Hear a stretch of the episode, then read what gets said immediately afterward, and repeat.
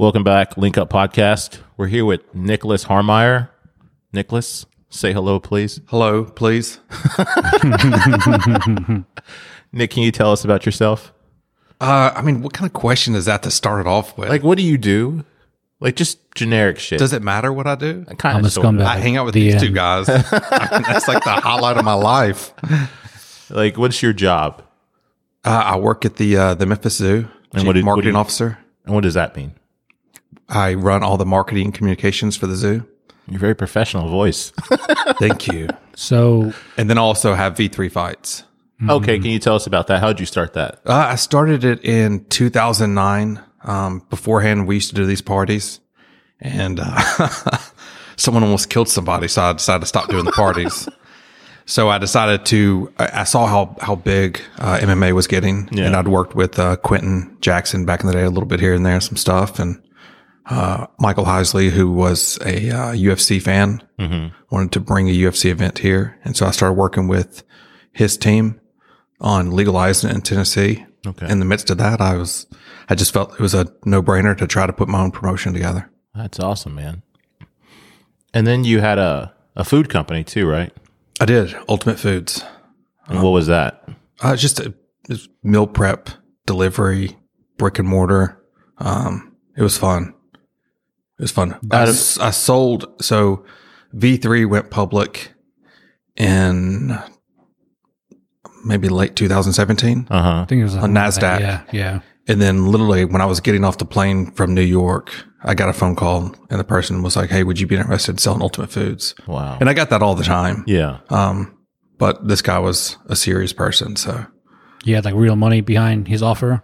Well, he was just like a real businessman. And, you know, when I, when I Googled him instantly afterwards, um, I just knew that it was a, this was going to be a real conversation. Yeah. So from there, three months later, I had it sold, but I had it sold because I went through an audit with V3 for a year. Um, you know, as you're going through the SEC audit and it's just like intense. Really? But when I was doing that, I was like, I should go ahead and start, um, doing this with Ultimate Food. So I started kind of putting all my paperwork together in different files and getting it all ready. And so whenever he did send me his due diligence list, I was able to shoot everything right on over pretty much like within 48 hours. Really? Do you wish you never sold it and you still had it like as a second or a third line of income? You know, at times, uh, probably before this Mexico trip, I always had regret on certain things, but you know, now I've kind of come to the point of everything worked out exactly how it was supposed to. Right. So, um, yeah, I don't regret it. I mean, Do you miss it maybe? Like maybe regret's not the right word. Like do you miss it? it was a rewarding company. Uh, it was a lot of fun just because you got to, I mean, you were doing stuff that was Help truly people. affecting someone's life for a positive. Yeah. Um, so that was fun. Now payroll, making payroll every, every week and, um, dealing with food pars. How many locations did you have? We had we had downtown, which we ended up closing down downtown, but we had um, East Memphis, Olive Branch, Cordova. I'm missing one. East Memphis, downtown, Cordova, Olive Olive, Branch. Branch. Yeah. There's four, right? Yeah, Yeah. yeah, I used to steal food out of the uh, downtown location. Yeah, and then the um, the the online was where it was at. Oh, really? I mean, that's where that's where it was at. Like just Yeah. going to bed, waking up, and just be like, "Wow, I can't believe it's Like, this many cells." orders. Yeah, Awesome. Um, so out of the three things that you've done, like with the parties, the fights, and the ultimate food, which was the most enjoyable one? Uh, they all they all had their you know strengths, and you know there's a lot of things I did that didn't succeed too. Yeah. So, um, just so we're clear on that, like everyone always thinks, oh man, you've just everything you touch turns to gold. I'm like, ah, turn. Yeah. It's kind of like what they see is got an iceberg picture. They only see the top of when you succeed. They don't see everything else that you tried to do and you know fell and whatever. I didn't fail, Raul. I don't know what you're. Those are, those are your words, not mine. You said fail. you said you didn't succeed in it. That means fail. That's another way of saying fail. No, it just means you keep going until you finally accomplish what you it- want. on a serious note, I always kind of kid around and said uh, I was just too stupid to fail. Like I wouldn't know if it was really failing. I just kept pushing through it, and then sooner or later it turned. yeah. But uh, all of them were fun. I mean, all of them had different um, different things I loved about it. All of them had different things I hated about it. Yeah. It's kind of like what Damien was saying yesterday about, uh, you know, people are like, hey, you can't do that. And then he's like, well, let me try. And he keeps trying and trying and trying. And he's like, Yeah. you know, sometimes I don't make it, but then I just try again harder until I finally get to where I want to get to. He was like, "Who said? I who have you tried it? Well, no. Who's tried? No one's tried it. So how do you know no one can do it? That's what he said. Remember, like, Yeah. he's like, I'm gonna try it and I'm gonna train for it and I'm gonna do it. There's nothing else. He said, take the word, like three words out of your vocabulary, and replace them with positive words. Have you always had that entre- entrepreneurial spirit? I think so. You know, I sold candy in high school or junior high school, Yeah. but I think we all did that, right? Everyone kind of sold blow pops and airheads and stuff. Yeah. So I've always enjoyed business. Um, I've always just enjoyed, um, really just dealing with people. Like when I waited tables, I loved waiting tables. What about when you were a bartender? How much fun was that?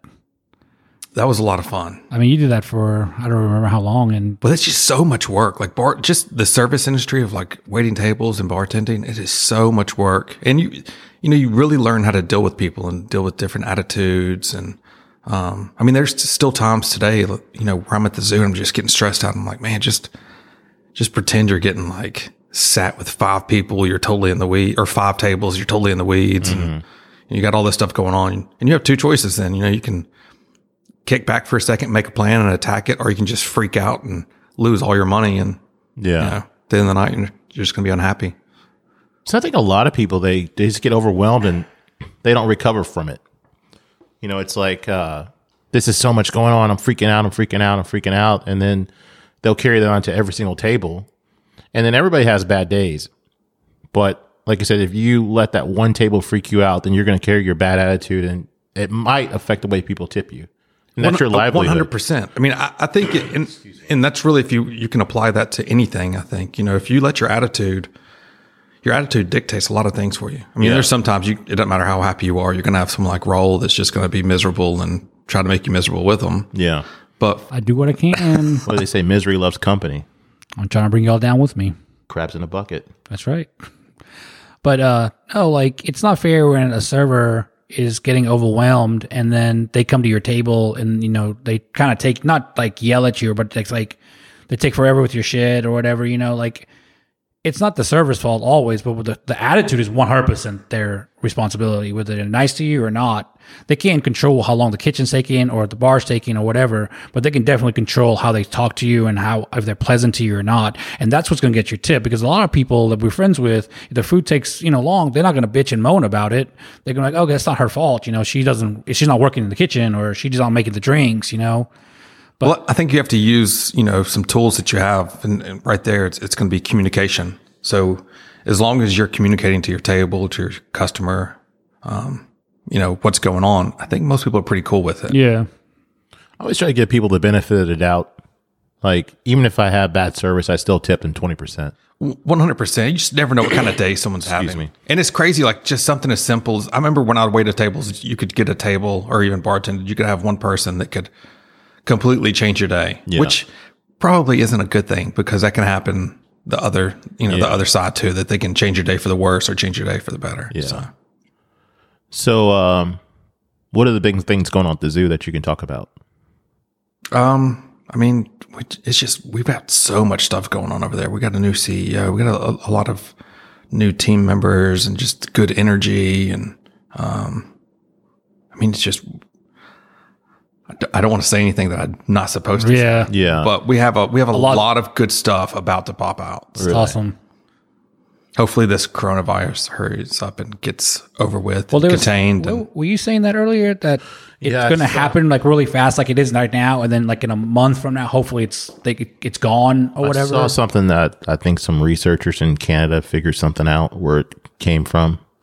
Um, but I think that's all just kind of trial and error, though, too, though, because Yeah. you don't know how everybody will uh, react to that. That's why it takes so long. Because I listened to this guy the other day, and he's like, "I could come up with a vaccine tomorrow, but doesn't mean that it's going to work for everybody. So you don't want to do more harm than good." right. So it's like different people's bodies take will take it differently. Is that yeah, yeah? Well, it's just like when you see those trials that happen or the commercials where they talk about the side effects. Oh yeah, You know, those are people that actually died from that stuff or had those problems that happen, you know, when they run those clinical trials. It's crazy how many side effects there are to a pill that you take that you see a commercial on TV. It's just like there's all these negative side effects, but it'll make it might make you feel better. But yet you could have you know diarrhea, this and that, and you know like, or you could die. It's crazy to me. We have a pill for everything. Yeah.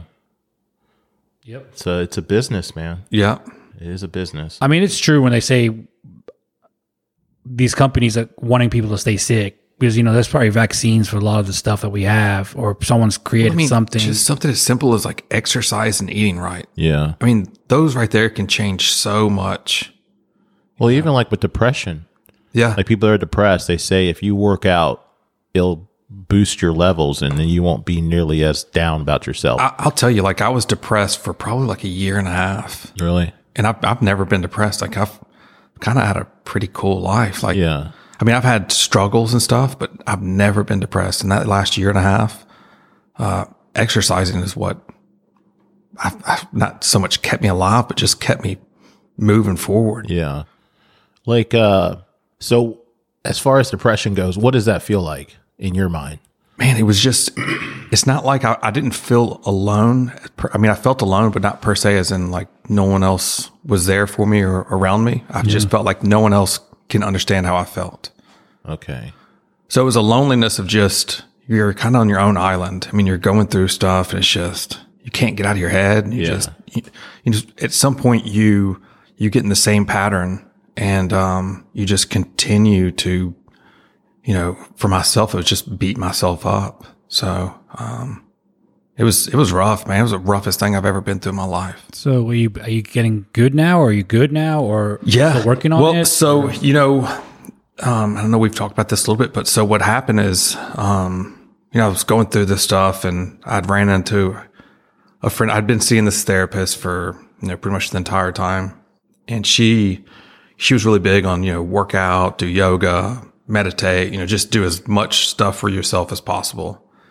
Read a bunch of books, you know, and um, I ran into a friend, and he had some uh, battles with some stuff in his past, and he was telling me about how he went and did this ayahuasca retreat, and um, and he was talking about how it works for depression. I, I really didn't even look it up after that. I mean, I, I looked up a little bit, and I was like, oh, I'm not going to look it up too much, and so Then you start fucking with your head, like, oh, if- I didn't- th- ex- That's what you're going to expect. I just didn't want to. Um, I didn't want to have some preconceptions on it. I wanted to be able to go in with an open heart and open head on it. So I set it up to go, and I was going to go in November, and um, it, it fell through, and I couldn't go in November. Yeah. So, and it was, and so the lady I'd been seeing, she she was she was telling me she goes, you know, I, you're at this point you're clinically depressed. You need to get on antidepressants. And I was like, oh, there's no way. Like I I was like, man, you don't need I that don't shit. want to do it. You know, and you know, going through the motions of of depression, you know, I, I I like to think I did pretty well as far as like I really tried to feel it, and I was like, man, this is. I knew it was going to help me grow. Yeah. So, you know, I didn't try to mask it at all. I didn't try masking it with alcohol or, or anything. You know, I just knew that I needed to feel these emotions. But at this point, I created this cycle. And so I was, I was deep into it. I couldn't get out of it. I mean, it was just like sadness constantly. And, um, and I was, it, and that's, that's where it makes it tough too. Cause a lot of people probably see me and think, oh man, he's good to go. Like I was, I was very active. But I mean, as soon as I get alone, it was just, you know, it's just, I was, I was good at putting on a, you know, putting on the, on the face, you know, and smiling and, you know, again, I'm, I'm, I'm really active. So, um, anyone that didn't know me knew that, or might have thought that everything's good to go, nothing wrong with me. But anyone that did know me knew that I was, I was hurting and I was internalizing a lot of it. And I was keeping it to myself and, you know, it was my journey. So, um, she told me she was like, you know, I, I, it's time to get on antidepressants, and she does. She's not a. She doesn't really Believe push. that? Yeah, she doesn't really believe it in much, but she's like, you just have to do it. Like you have to be able to pull your head out of the water. So I started looking into the ayahuasca stuff, and um, in January is when I went, and when I when I got there, I was just like, man, what am I doing? Like, you you know, flying over into Mexico. Um, you're, you know, again, I was extremely sad. I was kind of just kind of lost. Um, you know, I, I just felt like I'd just taken such a mental beating for the last year and a half of my life. you're, and I second guessed everything. You know, that was one of the big things I had is I didn't have any confidence left. Um, it's kind of, so I get to Mexico, they pick me up. Um, they take me to the center, the little retreat place. is kind of in the middle of the jungle, um, outside of Cancun, about 30, 40 minutes outside of Cancun. And, um, I meet my roommate. So you have roommates too. So now I'm like, what am I doing? Like, there's no way that I can sleep with, like, I get, I get annoyed with everything. Um, I grew up with three brothers. Like, if there's one thing I, you know, don't want at this point in my life is a roommate. Yeah. So, um, Sorry, Tony. Looks like you're stuck with me. yeah, yeah. so I meet him. He's uh he's a former. He had a couple law practices he sold, and he lives. He actually lives down in Mexico now. Um, and he was a seventy three year old man, cool as could be. And you know, I didn't know what he was really there for. I was I was quiet the entire time. I was the first half of the time I was there. Um, so that that night we it's it's nine of us all together. You know, doing this uh this retreat. So we all get together, we have dinner, everyone kind of meets one another. I eat my dinner and pretty much just go back to my room and just chill out and put my headphones on and question what am I doing? You know, I, I think I even was looking at flights because I was like, oh, I just need to go home. Like this is stupid. So the next day is when we do our first ceremony. I mean, before that, we do an intercession um, where uh, our integration, where we get together in the Maloka. The Maloka is kind of where everything happens. So there's times where we do yoga in the Maloka. There's times where we do body movement, and there's times where we're um, that's where we do the the ayahuasca.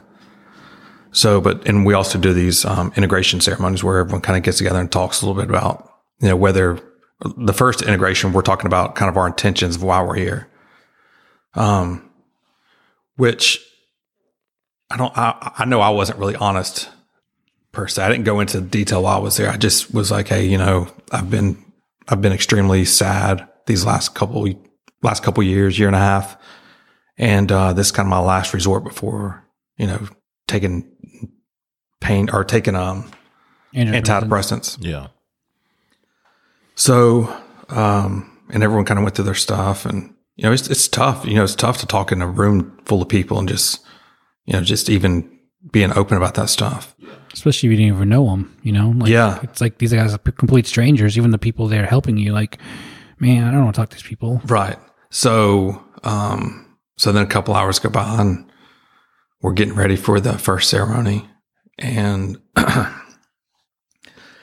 it's, it's cool, man. I mean, it, looking back at it now, I mean, the first ceremony, I was super scared. I mean, I don't, I don't really like to, I mean, I'll drink here and there, but I don't like to get drunk. I like to be in control of my brain. Yeah.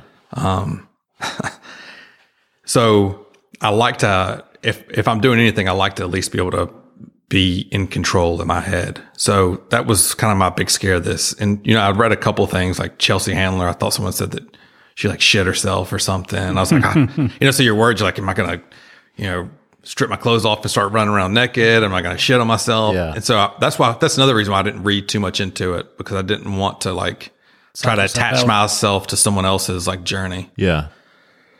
So, um, yeah, and psych myself out really. So, um, you know, we get there, you, you, everyone sits in, sits in the Maloka.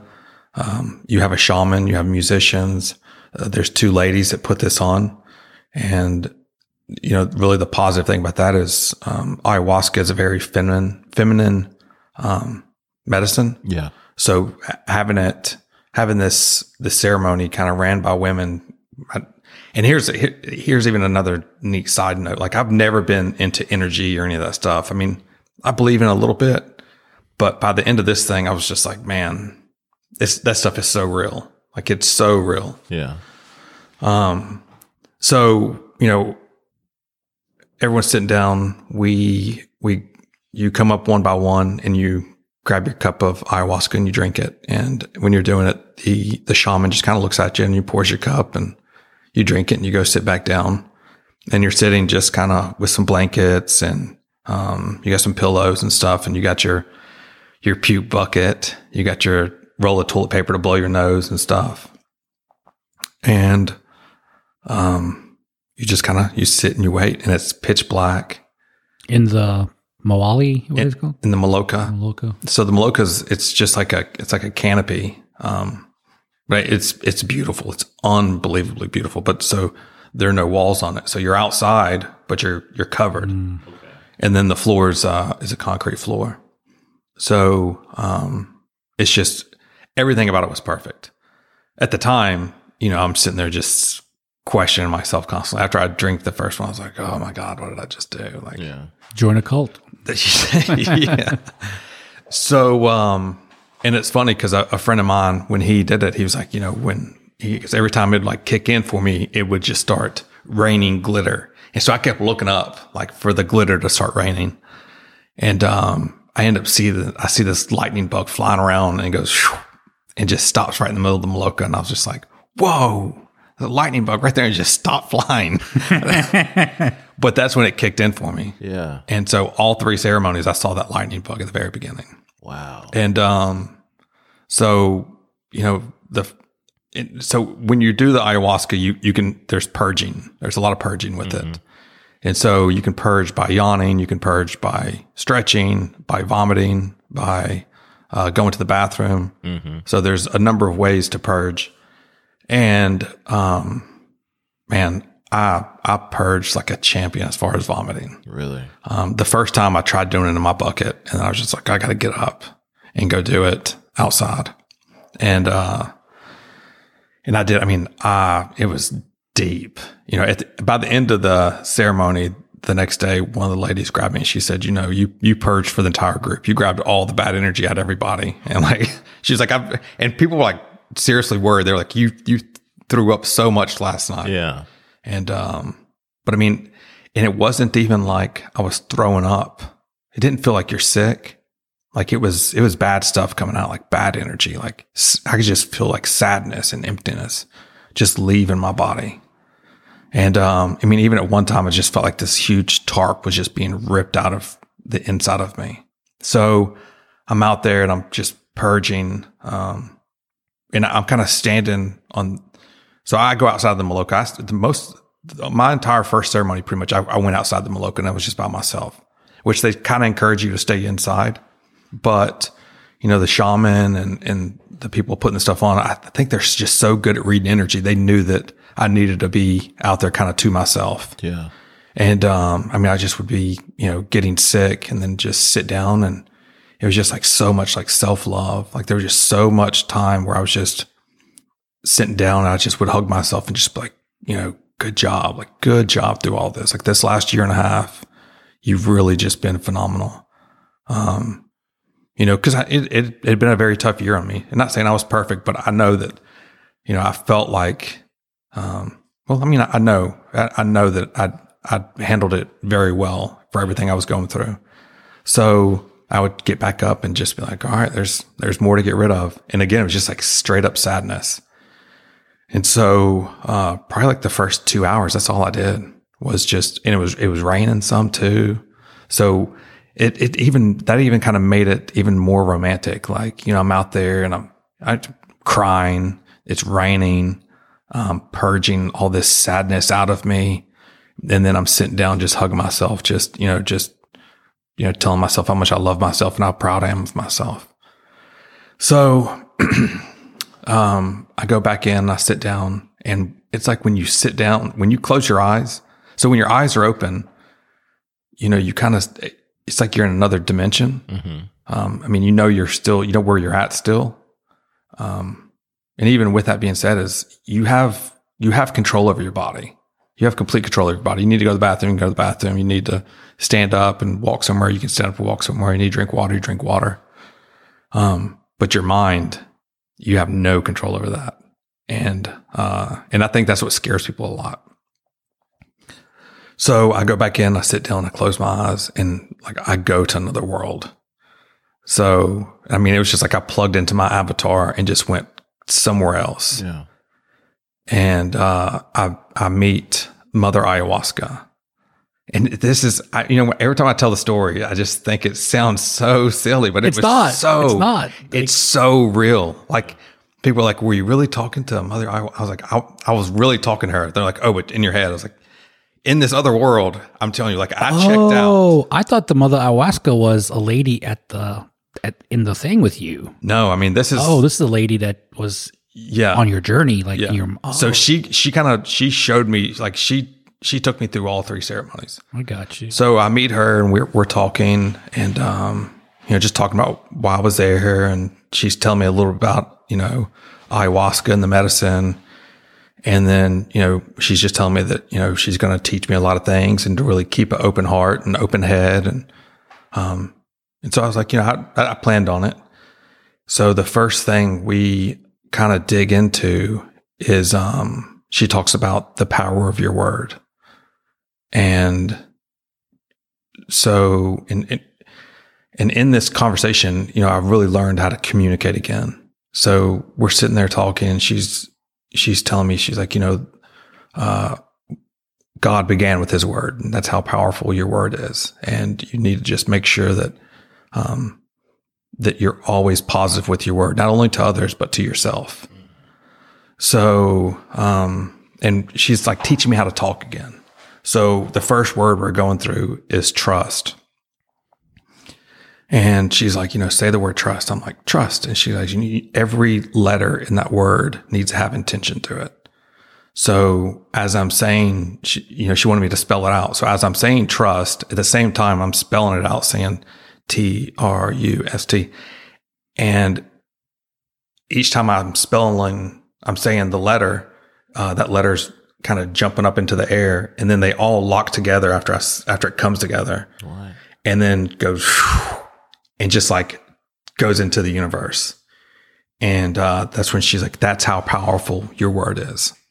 And I was just like, "Whoa!" You know, there were so many moments where I was just like, "Oh my gosh, that is so crazy!" Like, um, so you know, and, and then we talked about just again the communication piece about looking people in their eyes, and you know, I realized that there's so many times I've just talked to people and just can't even connect with them. Um, like can't even look them face to face Yeah. and connect with them.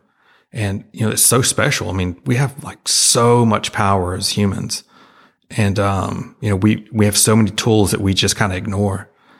And so, you know, she's just going through all these different tool, tools and, and, um, then we start talking about how everything has a purpose. So, um, you know, and, and she, you know, just talks about, you know, like we talked about apple, like the purpose of the apple, you know, is to, you know, for you to taste it and for you to use it to, uh, uh, you know, for your body and the same thing with water and then the purpose of flowers. I mean, we just, it, it was endless amount of things. We just talked about the purpose of everything. And so you just kind of sat back and you just had to really appreciate everything and just understand like even, you know, the purpose of this microphone we're talking into right now and how powerful this microphone is. Yeah. Um, so, you know, and then I'd get back up and, you know, there was a, as I'm doing this, there were still times where I'd just be like, oh my gosh, you know, and like I could just feel my heart hurting. I'm like, I have to go get this out of me real quick. And I'd go get up and walk out into the forest or rainforest and just purge it out and then come sit back down, close my eyes and check right back in. And, um, because, you know, as I tell a couple of the scenarios that were happening, I mean, there was just, there was, there was like dozens of them Yeah. um, that night. And so, you know, as we're talking about different things, I'd just be like, oh, that just makes me sad. And I'd have to go, you know, get that sadness out. But by the end of that first ceremony, um, I ended the ceremony. I was outside by myself, um, outside the Maloka, and it was raining. And I was just out there kind of hugging myself. And I saw it. So when the ceremony ends, they light a fire in the middle of the Maloka and they just let everyone know that the ceremony's coming to a close. And, um, so I was out there by myself, just like hugging myself. Um, and I come back inside and I mean, I was, I was still, I was still in, you know, avatar world. Yeah. So, um, everybody's kind of packing their stuff up and leaving. I'm like, well, I'm, I'm still here. like I'm, I'm, I'm not going anywhere. And so I actually, I stayed out there. I stayed there, um, until I was the last person to leave. oh, okay.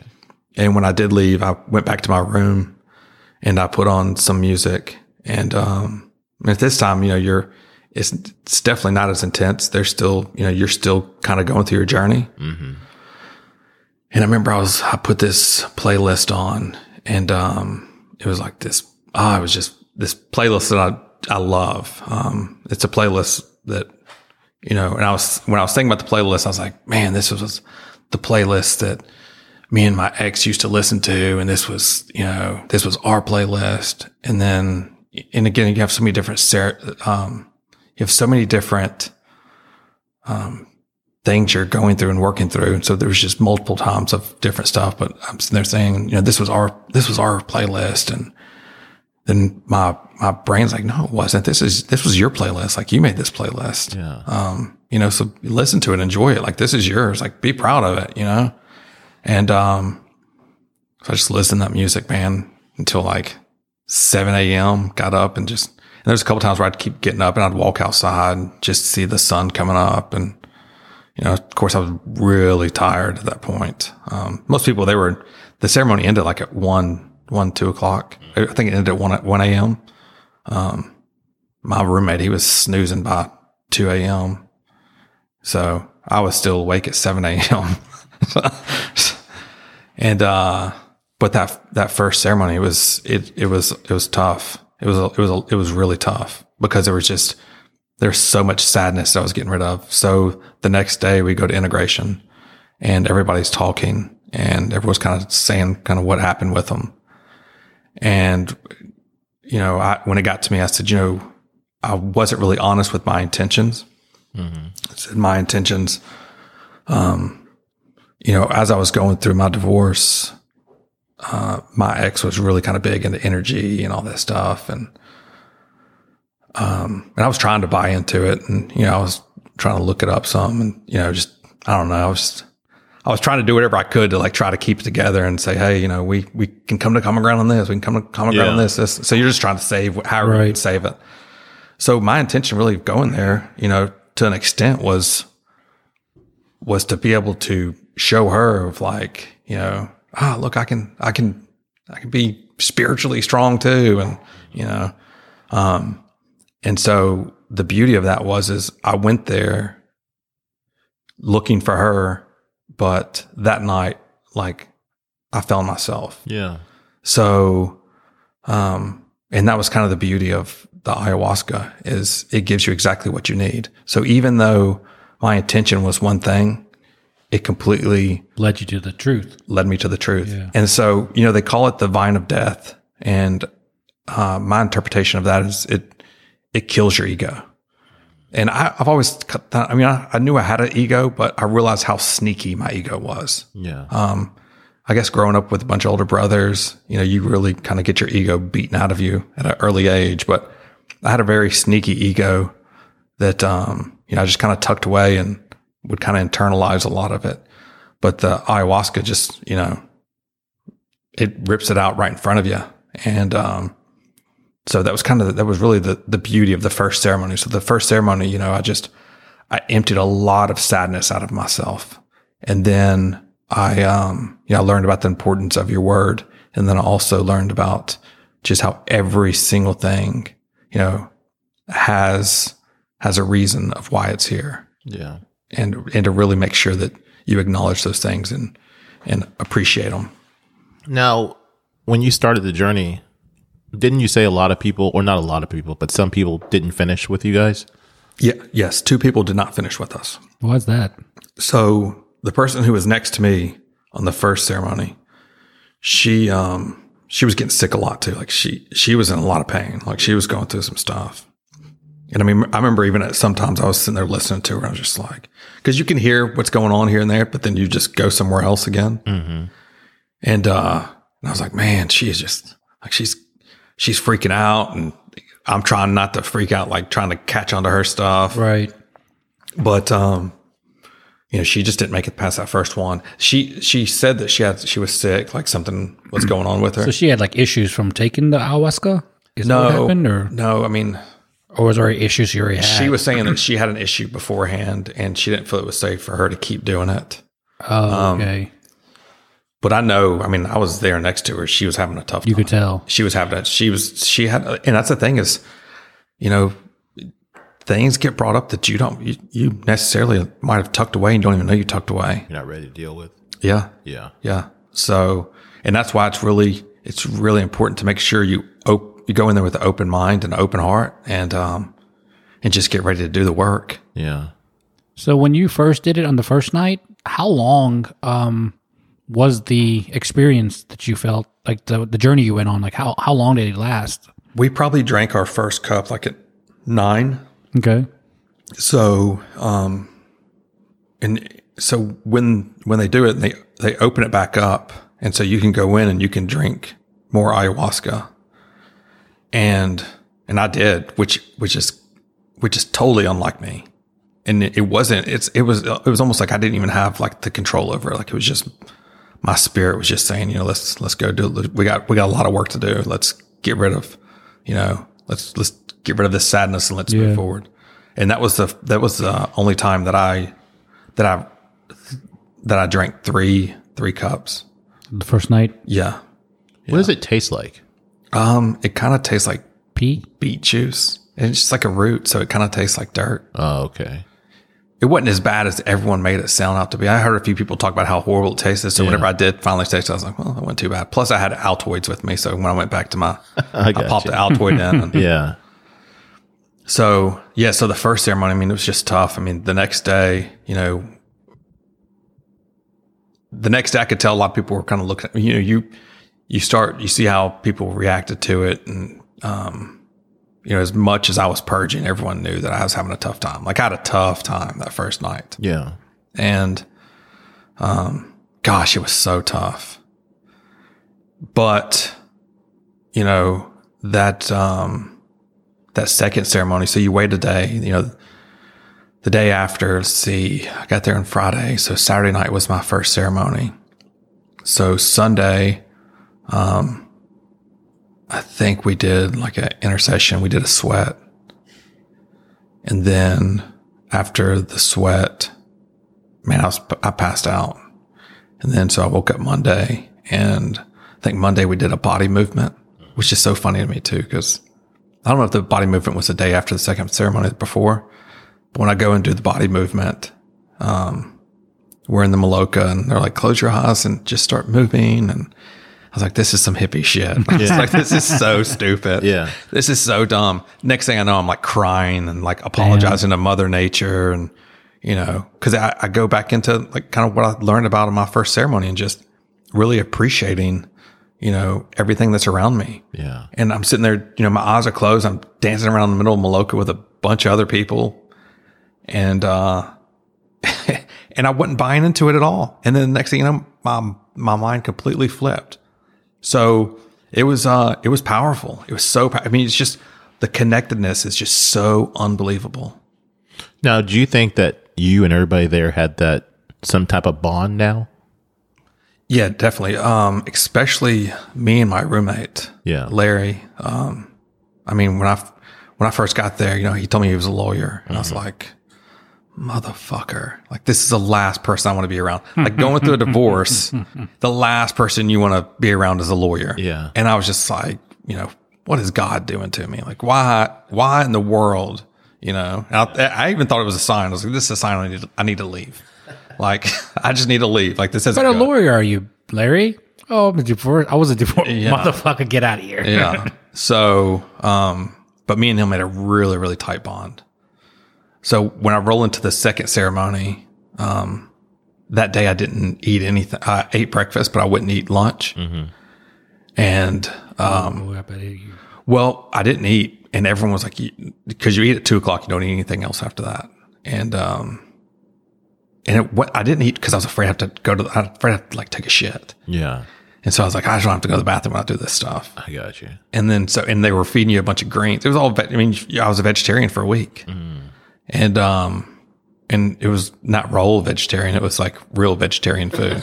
You know? Not pizza. not Cheap cheese pizza. Hey, hey, hey! Come on, let's keep it. But so back every the story. everything you're eating it doesn't have like it has no seasoning on it. It's just it's just pure food. like pulled out of the ground, washed and chopped up and cooked, and Yeah. boom. And so when I went to go eat lunch that day, it was like this soup and it had like a bunch of greens in it. I was like, no, this is going to make me have to go to the bathroom tonight. There's no way I'm eating this stuff. Yeah. So, um, the the lady who one of the ladies who runs it comes up to me and she's like, "Are you afraid you're going to get sick again?" I was like, "No, I'm not worried about that." you know, and I'm not telling her why I'm not doing. it. I was like, "I just don't feel like eating." And um, she actually ended up going to the store and buying me one of those. Uh, what's that? Like the little Pedialytes Oh, okay. and um because you stay on grounds the entire time through everything there was one time where we go to um cenote and to go swimming and stuff Yeah. but um so anyways second ceremony hits i've had nothing to eat other than breakfast um i'm kind of i'm i'm just scared again because it was so much work the first time and uh i was tired you know my body actually hurt from vomiting so much Yeah. so, um, you know, same same thing. You sit down, everyone goes up, gets their cup, sit there and wait. Little lightning bug, shoo, close my eyes, Go time. and yeah, and then um, I see Mother Ayahuasca, and we start chatting for a little bit, and you know, um, this one we we dove right into motherhood, and so she's telling me about the importance of motherhood, and she's trying to let me see what um see through like a mother's eyes and it's intense. So you know we first start talking about um we start to, if- for a second we talk about betty's mother. And that's my ex-wife and betty is my child. So or our child. And so um we start talking about that for a little bit and you know then i get i just get sad and i go outside and you know go back to the rainforest. So and that's the thing too. Everyone pretty much stayed sitting down and when they would um, purge they would just purge into their bucket. I, every time i purged I, I got up and walked out. Yeah. Um, and so many people were like i don't know how do you keep getting up? And i'm like man i like i just can't help it. Like i just have to bounce up and go do it. Yeah. but i mean i was when i was when i was purging too i mean I was, it was coming from my toenails. Like i could feel it just coming from the bottom of my body you know this this darkness. So um we we we then we start talking about my mom and we talk about um the sadness that my mom has carried you know and specifically when my father passed away 10 plus years ago. So we're talking about that and and the the the wild thing is i mean you can like i'm going i'm in this other world and i'm i'm going and i'm seeing everything.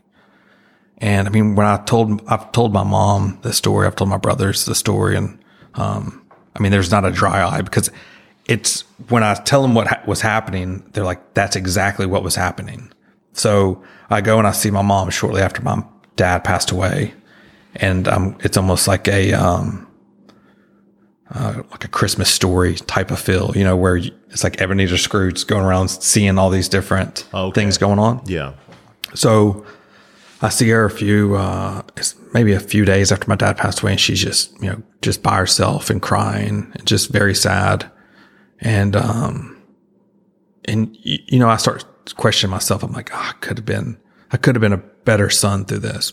But, you know, I was, I was dealing with the death of my father too. So, um, so I was making it really about me, you know, when, when he passed away and not even thinking about how much it was affecting other people too. Yeah. And even when he first passed away, I kind of didn't even, um, I kind of brushed it off a little bit. I think it, it hit me like a year later when I remember I was down in Florida, I was living down in Florida and it hit me and I was just like, Oh my God, like my dad's gone. Like I'm really sad. And, Yeah. um, but so I see my mother and I see how upset she is. And then it fast forwards to years later and it's showing her again by herself, just crying. Um, and then, um, it goes and it shows me talking on the phone as I'm going through this divorce and we're talking on the phone together and we get off the phone. She's like sitting on the couch and afterwards she, you know, we hang up and, um, she leans over the couch and just starts bawling, crying. And Mother Ayahuasca is, is just telling me, she's like, you know, a lot of people are carrying this pain that you have. Um, you're not in it alone. So, um, we, we kind of jump over to like my brother Nathan, where, um, we're standing out in his driveway and me and him are talking. And then I give him a hug goodbye and I get my car and I leave. And then it shows him crying. And, uh, you know, it's just my, my, at this point, my, I'm just, my heart's just hurting because I'm seeing that how much this is affecting everybody. And then she, you know, that's when she brings in my ex-wife and she's like, you know, she, she's hurting too. This isn't just, this isn't just you that hurts throughout this entire process. And, um, so, you know, and, and she's just talking about, again, a lot of this is, we're talking about the importance of mothers too.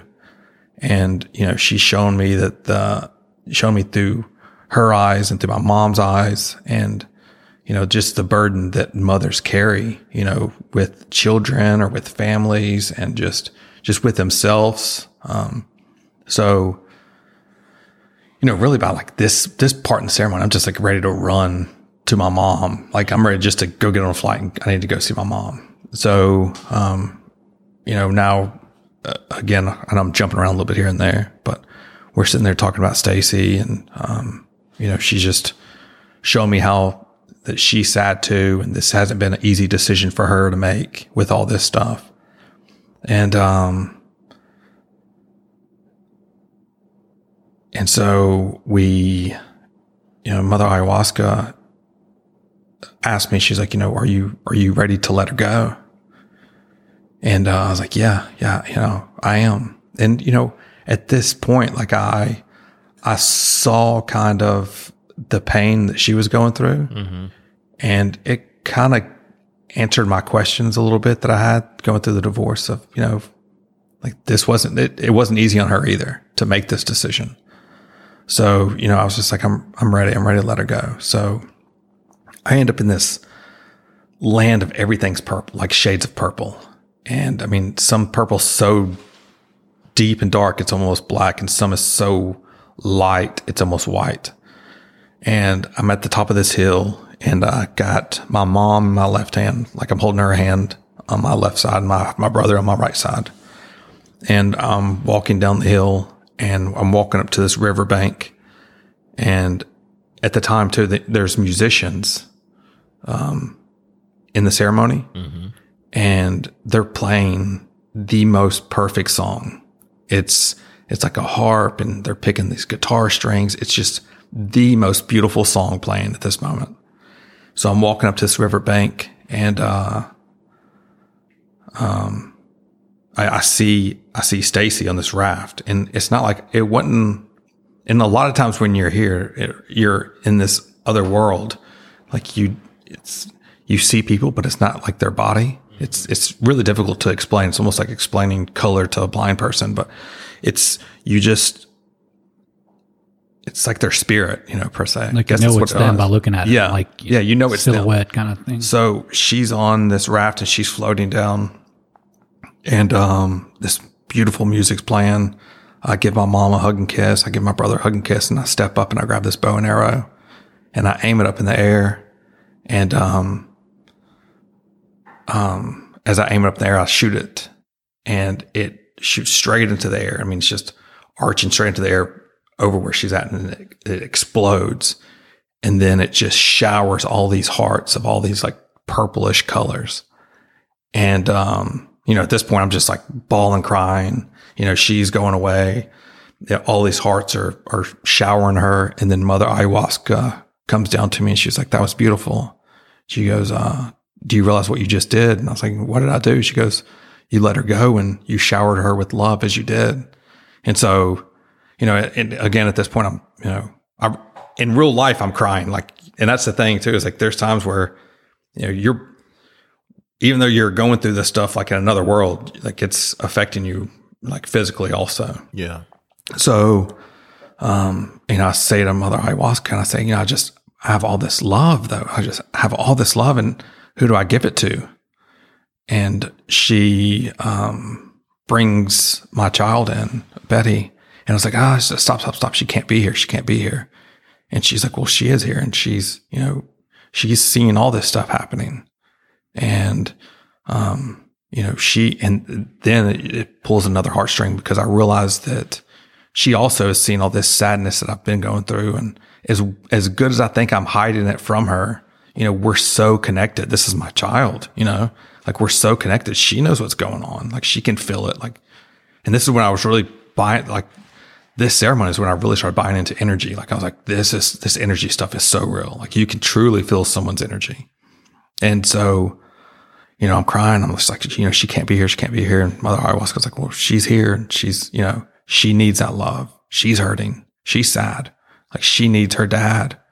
And, um, you know, and it's just, it was just such a revelation. You're just like, oh my gosh, that's, that's, that's what I'm supposed to be doing right now. I'm supposed to be. So by the end of the ceremony, I, am I'm, I'm talking to Mother Ayahuasca and I just say, okay, I, I feel good. Like I let Stacy go.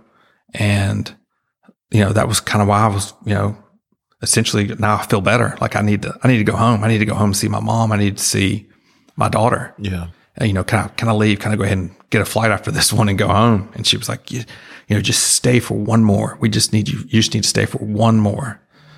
And, um, so, so I, you know, that one, again, I was the last one to leave the Maloka that night. In fact, when they were blowing out the last candle, the guy was asking me, he's like, Hey, we're blowing out the last candle. You want to get up and go in? I was like, nah, I feel pretty safe out here. But uh, again, it was just, it's so much work. Um, you know, it's so much work. So that second ceremony, it was a lot about, um, motherhood. And then, you know, it was, I, I got the, the closure of letting, letting her go. But I also knew that I, like I didn't get to say bye. And I was like, oh my gosh, I was supposed to say goodbye. Like, what was I thinking? And then so I was like, oh, there's just, you know, so I knew I needed to come back to just be able go ahead and, and finish it up and, you know, finalize it. And so even when I was asking Mother Ayahuasca if I could just go on home, you know, I knew that I had just a little bit more left to do just to go ahead and close this chapter. Yeah. So, um, fast forward, you know, we get to the third ceremony, you know, two days later or the day after. And we, um, you know, you go in there, drink your, drink your cup. You know, here comes a little lightning bug right into the middle. I kick right back, close my eyes, and, um, I'm in the land of everything being purple. So I run down to the riverbank by myself. I run down to the riverbank. I'm calling out for Mother Ayahuasca. I was like, I'm here. I'm here. I'm ready to tell her goodbye. Like, and I was, I was excited. I was like, yes, I'm getting this over with. Like, let's get this done. Let's, let's get on to, it's going to be a, it's going to be a yeah. good ceremony. Like I'm getting past all this sadness. So the second ceremony, like a lot of, there was a lot of, um, uh, there was a lot of purging also. So at this point, by the third ceremony, I felt empty of all this sadness. Like I just felt it was, I mean, like I said earlier, like to my toes, like I could feel it was out of me. Like all this sadness and emptiness and darkness was like out of me. So I felt so good and being able to run down there and be like, let's, I need to tell her goodbye. I need to tell her goodbye. And she comes down as like this purple spider, like it's almost like a glass spider of all these different color purples. And, uh, you know, she's coming down on a web and she's like, silly boy. She's like, you don't get to tell her goodbye. She's, she's not leaving. She's not going anywhere. And, and she says to me, she says, you know, tonight we're going to, we're going to talk about love. And this book has many chapters. And the first chapter we're going to talk about is acceptance. And, uh, I was just like, oh my, you know, again, there's so many aha moments. You're like, oh my gosh, like this makes so much sense because, you know, going through a divorce, everyone tells you you're supposed to dislike that person or, you know, be mad. And, you know, you, you kind of try to make yourself the victim and all this stuff. And, you know, early on into this ceremony, I realized that, you know, that's not what it's about. Um, you know, you just, it was, it was about acceptance. So, you know, it was okay for me to accept the fact that I do still care about her and I do still love her. And, you know, I probably always will. That's Betty's mother. You know, she, you know, we're, we're connected. Yeah. And you even, I mean, you even get to see things like past lives and stuff. And I'm not even getting into all that stuff. Oh no, no, I gotta know. What was your one of your past lives? Tell us. Nothing. Just like, you know, like I know, I mean, it sounds so crazy, but, you know, I know that my ex wife, like we were, you know, we were lovers in past lives. And I, there was even a time when, you know, the roles were reversed. And, uh, you know, I've, I, this entire divorce, how it happened this way. I mean, that's how it happened in another life. It's crazy, isn't it? But that you wanted the divorce? That you got divorced Yeah. instead of her getting the divorce. That I, that I, another. Oh yeah, wow, that I did it to her. Ask. Yeah. It's a lot. And then so, because we even talked about karma, and she's like, you know, there's really, you know, there really isn't such thing as karma. Like, and I, I haven't really dug into this too much, but, um, you know, everything's out, created out of love. And, you know, there's really, there's really nothing, no intention of, of bad things happening to people. It's just, so the karma really doesn't exist per se. It's, but you can go into another life to try to correct things or to do things differently. Yeah. Um, unfortunately, some things just don't work out how you think they're going to work out. But if there's one thing I've learned through all this is everything happens for a reason and it's perfect. Like when you think certain things are all falling apart, it's, there's a reason behind it. So, um, you know, third ceremony, you know, trying to, I try to tell her goodbye. I learn real quick about love and acceptance. And then we start talking about love and making love and, um, and just, you know, the act of love. And this is where it gets like super deep too, mm-hmm. because I'm, I, again, there's, through this, I, I ask her so many questions. And so I'm giving you guys a couple scenarios, but this is, there are so many different scenarios that happen. So I'm sitting there talking to her and I was like, well, you know, can, can, you know, can you have one night stands? You know, what about masturbating? Like, how does that coincide with love? And I'm asking just all this different stuff. She's like, you know, it, it all has to happen out of love. Like if you need to, if you need to go masturbate, like you, you don't need to do it some filthy pornography or anything. You need to go lay on the bed and make love to yourself. Like that's your body. Like Yeah. take care of yourself. And if you feel the need that you have such a connection with somebody one night, you want to just make love to them, you know, you make love to them. But with that being said, you don't do it if it's just out of lust or if it's just out of ego. You know, there's, I think of so many guy friends that just have sex just out of ego, just to like, Pump up numbers. Not not even to pump up numbers, just to go back and brag to the other friends of, you know, oh yeah, I hooked up with so and so. Oh yeah, I hooked up with so and so. And you don't even understand how much sadness you're creating on that person you're doing that to. Yeah.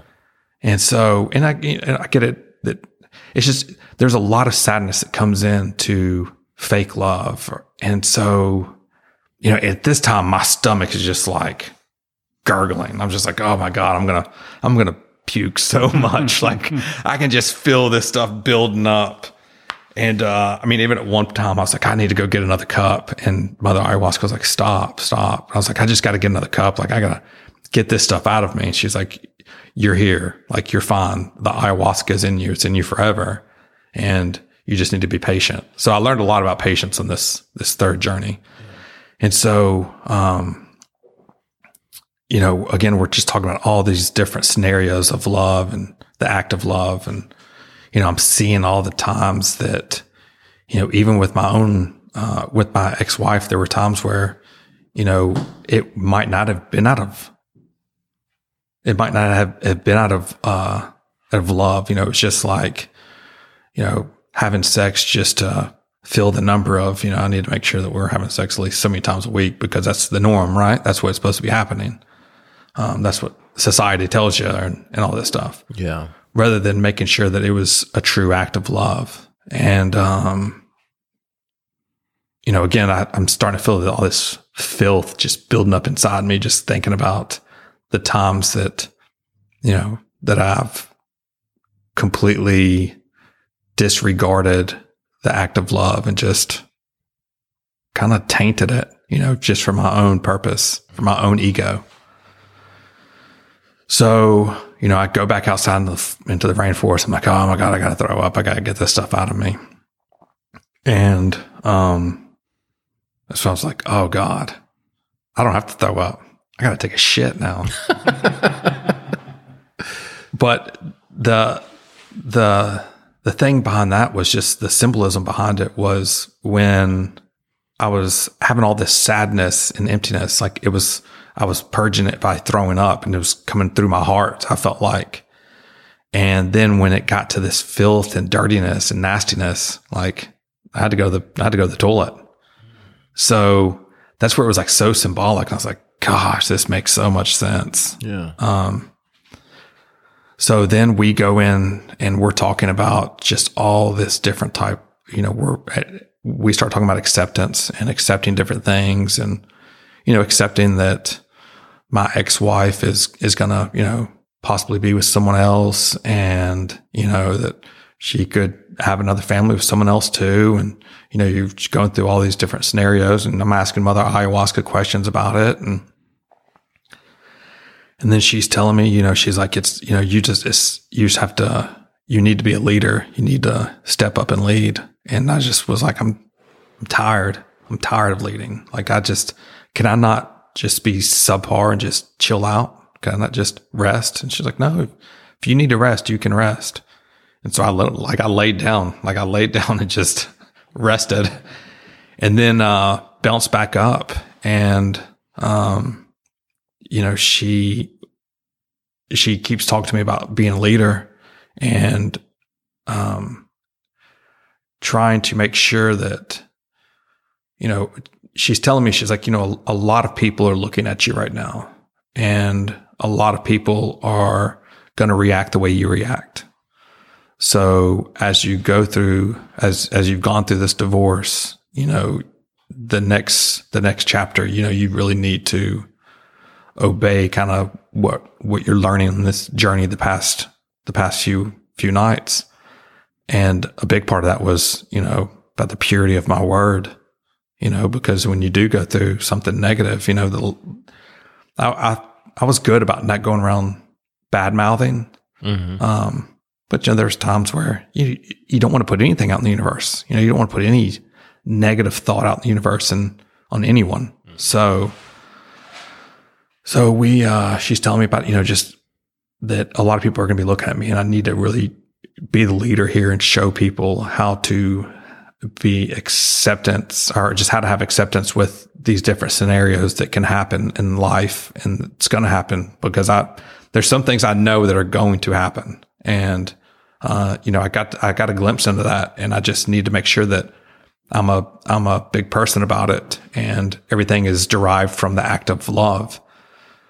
So, um, she's telling me, she's like, you know, it's, you have to, it's time for you to be the chief of the tribe. And I was like, oh, I was like, I just, I don't even remember how to be a chief. Like, I don't, I don't remember. I don't know. I don't know how to be a chief anymore. And Arturo was our shaman and, uh, he's like this six, four. He's from Mexico. I mean, he's just, he looks like an, an athlete. Um, but I mean, he just, he, and he's awesome. I mean, when this guy talks, I mean, just people listen. The intention of everything he says is just so un, unreal. And so, um, she's like, well, get up and go outside because Arturo is going to show you how to be a chief again. And, you know, at one point where, when I'm sitting there, she's like, you know, it's, it's, you, you have to be the lion of your pride. And I was like, well, you know, if, if I'm going to be the lion of the pride, I'm not sure if there's more than one lion in a pride, but you know, yeah, I, do I get to be the alpha lion at least? and it's funny because even the next day, like I'm like googling how many you know lions can be in a pride, and if there's a there's an alpha again. There's like that. There's that. That's that sneaky ego in there. Yeah, you know. And um, so I go out into the rainforest, and again I'm by myself, and no one really. Uh, the shaman never really leaves the Maloka very often at all. Like very rarely does he, because he's, he's in there trying to control a lot of the energy. And then same thing with the musicians. Like if someone's having a hard time, usually the musicians go over there and like play a song for you right then and there and just kind of bring you back to a better place. So I'm out there and as I'm getting up and walking out, I hear a, I, I hear Arturo playing the drum. It's like boom. And there's, there's nothing else going on. Everything's just dead silent. It's just boom boom. And I'm telling you, everything is so perfect. Like how, and it's everything in life in general, but you know, going through these ceremonies, how just everything played out.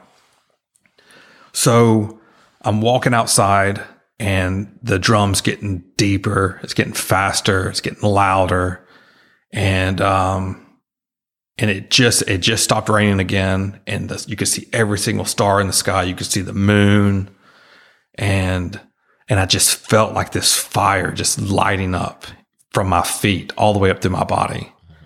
And, and uh, I don't know how to even explain it, but Arturo, like he's in the Maloka, but his spirit was with me and, and we just start like dancing and I'm, I mean, I'm like hitting my chest. I'm jumping up and down. I'm running and given most people can't even get up, you know, and I'm Yeah. up there like running all over the place. And like I was, I was feeling it. Like he was, he was teaching me how to be a chief again. And so in the midst of all this, Mother Ayahuasca, you know, she's telling me, she's like, you know, it's, it's time for you to be the chief of your tribe. You know, you got to be the lion of the pride. And, and I'm, I see these like deep, dark blue colors. And it's this, uh, like Spanish warrior's helmet that morphs into this, um, lion head with a, with a mane that morphs into this chief's head that has this full headdress and it keeps going back and forth. And she's telling me, you know, you're going to be the, the lion of the tribe and of the pride and the chief of the tribe and the drums going, me and, uh, Arturo were just dancing. And I just,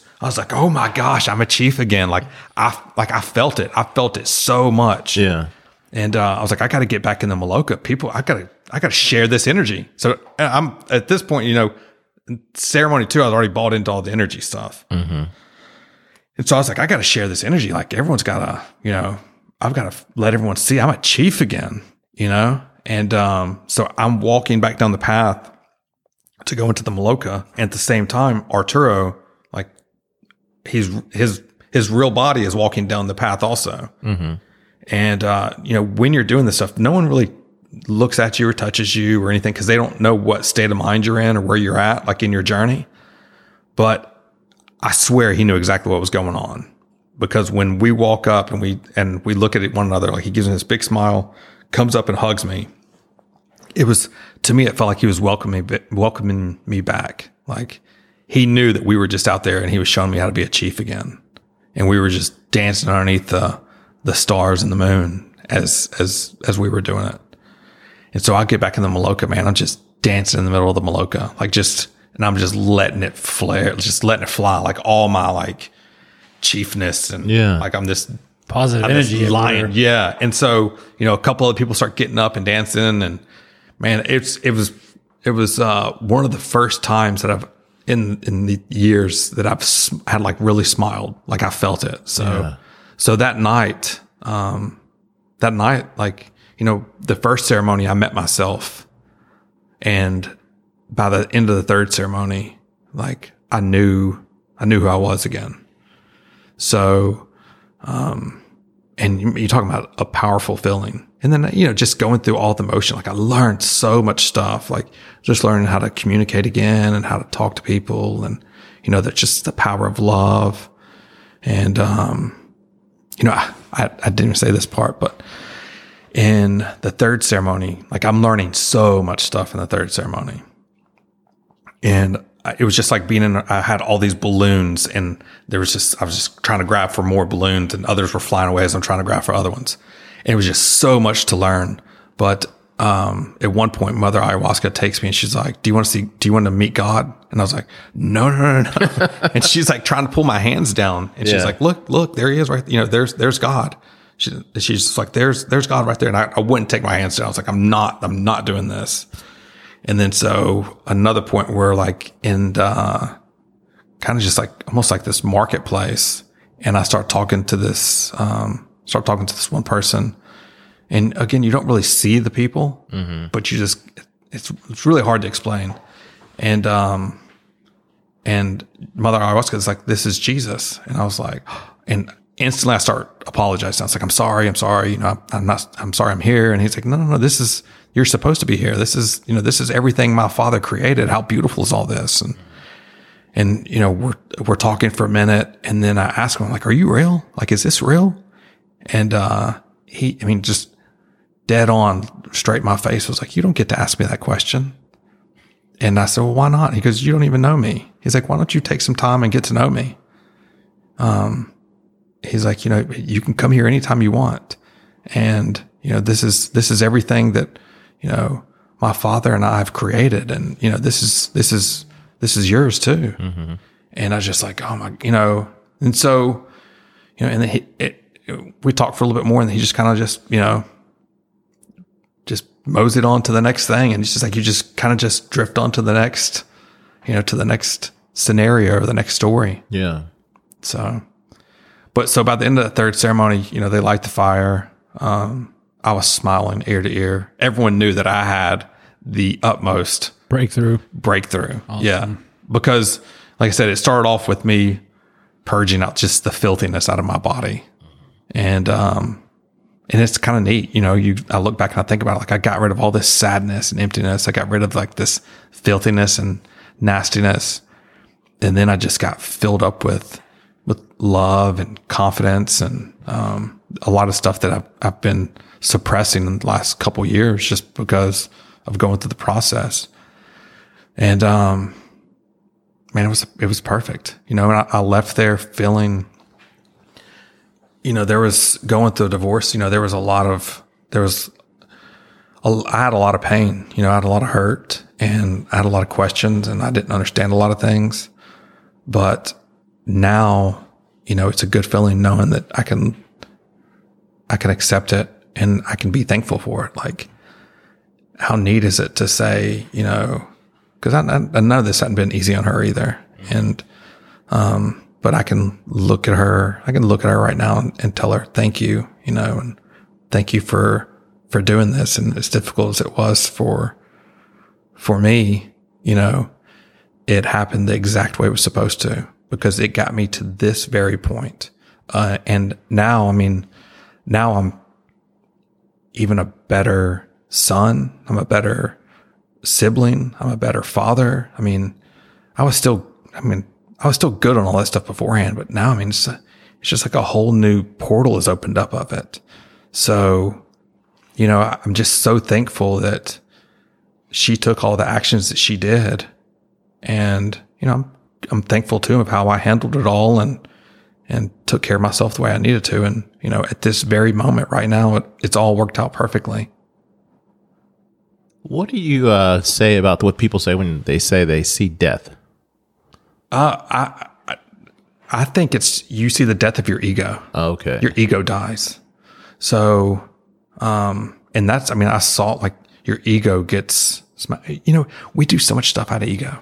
You think about how much we really, really do out of ego, you know, and when you put your ego to the side, like for instance, my ex-wife, like my ego would sit there and say, you know, well, I, I don't want her to, to be happy with someone else.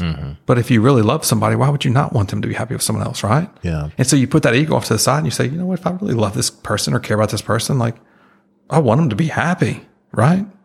You know, and um, and that goes in a lot of different ways too. Like even people that I've I've seen myself disliking, or just you know, you go out and about. Like I go to like you go to a bar now, and I have a hard time going to to bars and stuff like that now because it's just so much sadness. But the guy that tries starting fights, or the girl that you know is just kind of you know, you can see just getting really flirty and just trying to, you know, everyone's trying to fill some empty hole. Mm. And, you know, a lot of times they're just trying to fill it with more sadness and they don't even know it. Just filling the void. Yeah. Yeah. And that's tough, man. And so when I go to bars now, I just like, I can feel the energy and I'm just like, oh man, there's just, there's so much sadness in here. I just, shit. I mean, after I did this, you know, we went to Tampa afterwards and I just, I mean, even now, like when I hug somebody, like, like I can just feel it. Like, and I, I kind of get weird about my hugs. Like I want to hold on to somebody when I hug them because I want them to feel it. Like again, it's such a form of communication. Fist bump. No more Yeah, hugging. yeah, no more hugging right Coronavirus. now, Come on. Or, you know, But so, I mean, there is, uh, uh, it's just, it was such a spiritual journey. And, and again, you know, I know I talked a lot about the, the depression part of it, but that third ceremony, there was, I learned a lot of like just day to day stuff. I mean, before I make another major decision in my life, I'd probably do this again for it. I was about to ask you that. Would you do it again? Here we go. Yeah, I mean, it's so you learn so much, and it's medicine. It's 100% medicine. You know, I think it's probably how you administer it, just like any medicine is. Um, but the way, the way it was administered down there, it was absolutely perfect. Can you talk about the the vision you had about him? Yeah. So, I mean, there was a time that, and this, this broke my heart. Like, so me and, and again, that's what I'm saying. There's so many different scenarios. Like you just go through so many different scenarios. But so me and Raul are walking to the beach and I'm carrying this surfboard on my head and I've been carrying it for like hundred yards. But as we get close to the beach where everybody's at, Raul's like, give me the surfboard, give me the board. and I was like, stop, dude. And he's like trying to rip it out of my hands. And I was like, stop, I got it. Like, you know, it was just kind of a mess of like trying to take it off. Yeah. And uh, he rips it out of my hands, and there's this pool next to us, and he falls into the pool, and there's sharks in there. And I instantly start laughing at him. Yeah. And he's like truly scared. These sharks are trying to attack him. and I can't stop laughing at him. Yeah. And Good person, huh? yeah, no, right? And then so, you know, I wasn't worried about him at all. And even at one point, this shark is coming up, and I mean, he has Raul in his mouth. Yeah. And Raul's like, ah, Yeah. and gets out, and he, he finally gets out of the pool. And by no means did I help him. Yeah. And, but I, you know, what I realized right then there, I was like, man, like, Raul's in pain. Like, Raul hurts. And we all sit here and we laugh at him and we think, oh, he's going to be fine. He's cool. It's Raul. Like, he'll, he'll push through it all. So, I mean, when I saw Raul for the first time, I like gave him a big hug. Almost like he was just, I, I and I told you guys the story. It was just like, man, Yeah. it's just, and he can shrug it off all day he wants to, but I mean, we're people, we're humans, and you know, we all want to be loved, and we all carry burdens around, and you know, I knew 100% that he's carrying some pain around. Yeah.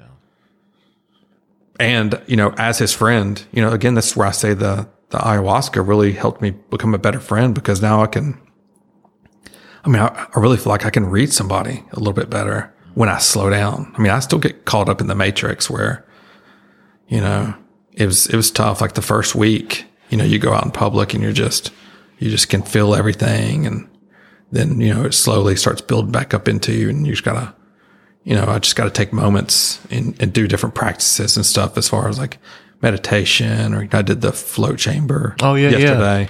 So you, that? you try to do those things just to to bring you back to center. You know what I mean? Because when you come back to that to where you need to be, you can start seeing things the way the way they're really being displayed to you.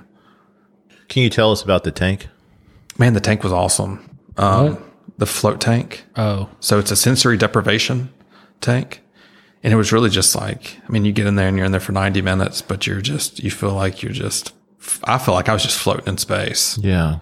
Um, because in the water, same as your body temperature, right? Yeah. what do you do in there? You just float. There's no, I mean, you can turn music on like this, some Like music on if you want. Yeah. But, uh, you know, I turned the music on for a minute, then I just turned it off. It's pitch black. So, you know, the thought process behind it, I think, is just to, you know, get, get yourself out of all the noise. What did you do? Where, where's this place at? Right around the float, corner from float here. cryotherapy over there. And uh, what's that? Regalia? That's Right by the f- old Fox and the Hound. Oh, um, I got you.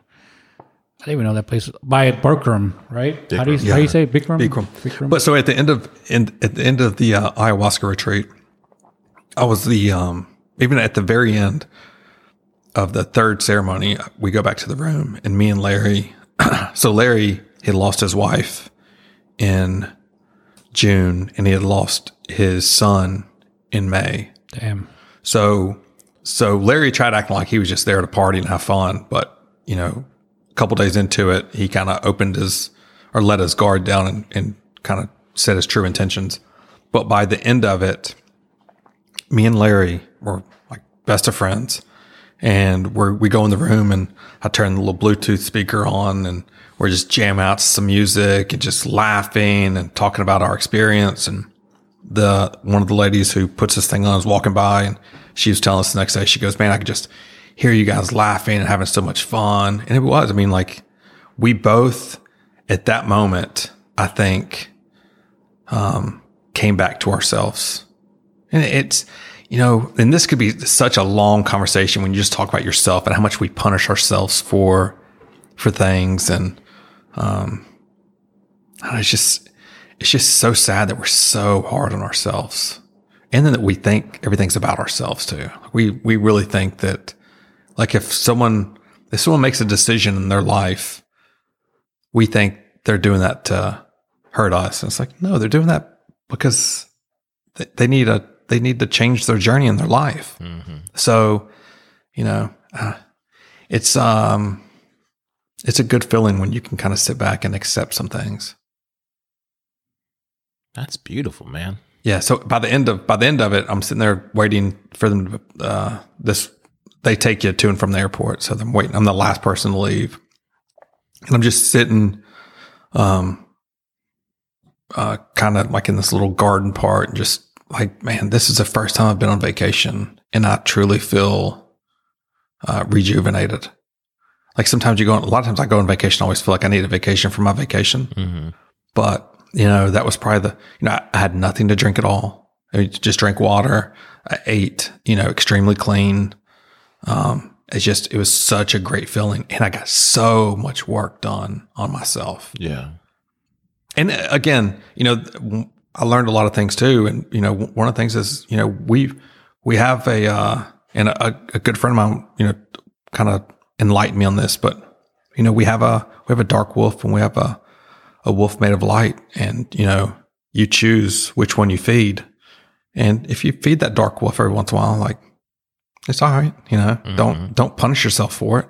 You know, it's there and you have to accept that it is there, but just understand that if you feed that dark wolf more, you know, you're going to be living in darker times rather than if you feed that, that wolf of light.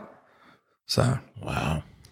Can that be kind of like like sinning? The dark wolf would be a sin, like you, when you sin and stuff like that. Maybe. yeah, it could be sinning. It could be, you know, Maybe it's a guilty pleasure. Yeah, I mean, there's a, there's a lot of different ways you could describe it. Um, sometimes it could even be just, you know, eating something that you know is horribly bad for you. Oh know? shit! And so is All that really considered my a bad sin or a then. guilty pleasure? But you know, it's you know you're not taking care of yourself, but you know at the same time you're you're doing it. You're you're having acceptance of what it is and what it's going to do to you and how it's going to make you feel, and you're just like dig in, you know. But then you know, like you sit there and you do. It's the funny thing is we have all these tools to have this perfect life, to have heaven on earth. We have all the tools to do it, but for some weird reason, we want to have like sadness and guilt and all that. We want to have all these like, I don't know, feel like dark feelings. Yeah. And, um, you know, I think we, you, if you can really just accept that those feelings are there and just try not to feed them and understand again, if you're feeding these good feelings and you work out because it makes you feel good. Like, why not work out every day? When you eat a healthy meal, like you feel better after you eat it. When you go and you eat a pizza, it's like a drug. Like you feel great when you're eating it. And afterwards you're like, oh God, this is the worst feeling ever. Um, I disagree with the pizza statement. One hundred percent. I feel great when it's coming in and going out. So you don't ever feel stuffed and lethargic. Oh no no no no no! That's not what I said. I said it feels great both ways. You're talking about when I overeat my pizza, like two pizzas. well, we obviously see that you overeat pizza a lot. so- Sorry, I'm over here feeding Raul to the sharks again. I don't know. So um, you're definitely going to do it again, right? I would do it again. Would you do it, Raul? Um, where's this place at? I tell you this, I'll, I'll say this. Um, it gave me exactly what I needed. Like it pulled my head out of the water. It did it. I mean, when you guys saw me, when we, when I saw y'all in Tampa, I mean, was I not noticeably You were like, fun. I mean, not, not different. not fun, but like you were. You could tell you were different. Yeah. Yeah. And so it amazes me that this isn't used more for depression. I mean, for, I, I know I know people use it for addiction and you know different like grieving, but for depression, what I used it for, I mean, the best thing I could have done. Yeah. You're trying to say like, why is it not not more uh, readily available to people? Like instead of Yeah. putting on pills and stuff. Yeah. Yeah, it- that's what that's what drives me crazy is like they just you know I don't I don't want to you know beat up on the medical profession but I mean it's just like there's a pill for everything and it just makes it just makes me sad like because a lot of the stuff is just you're just you're just covering the pain up you're not even addressing the pain Yeah. you know I know that there's definitely you know some people are really in pain they need pain pills or something like that but there's so many coping mechanisms that we promote and we push out. And it's just, it's sad. It's sad that, you know, we would ever want to just profit off of somebody just, and I mean, really kind of ruin someone's life. Yeah. Damn. Would you do it, Tony? Yeah, I would do it.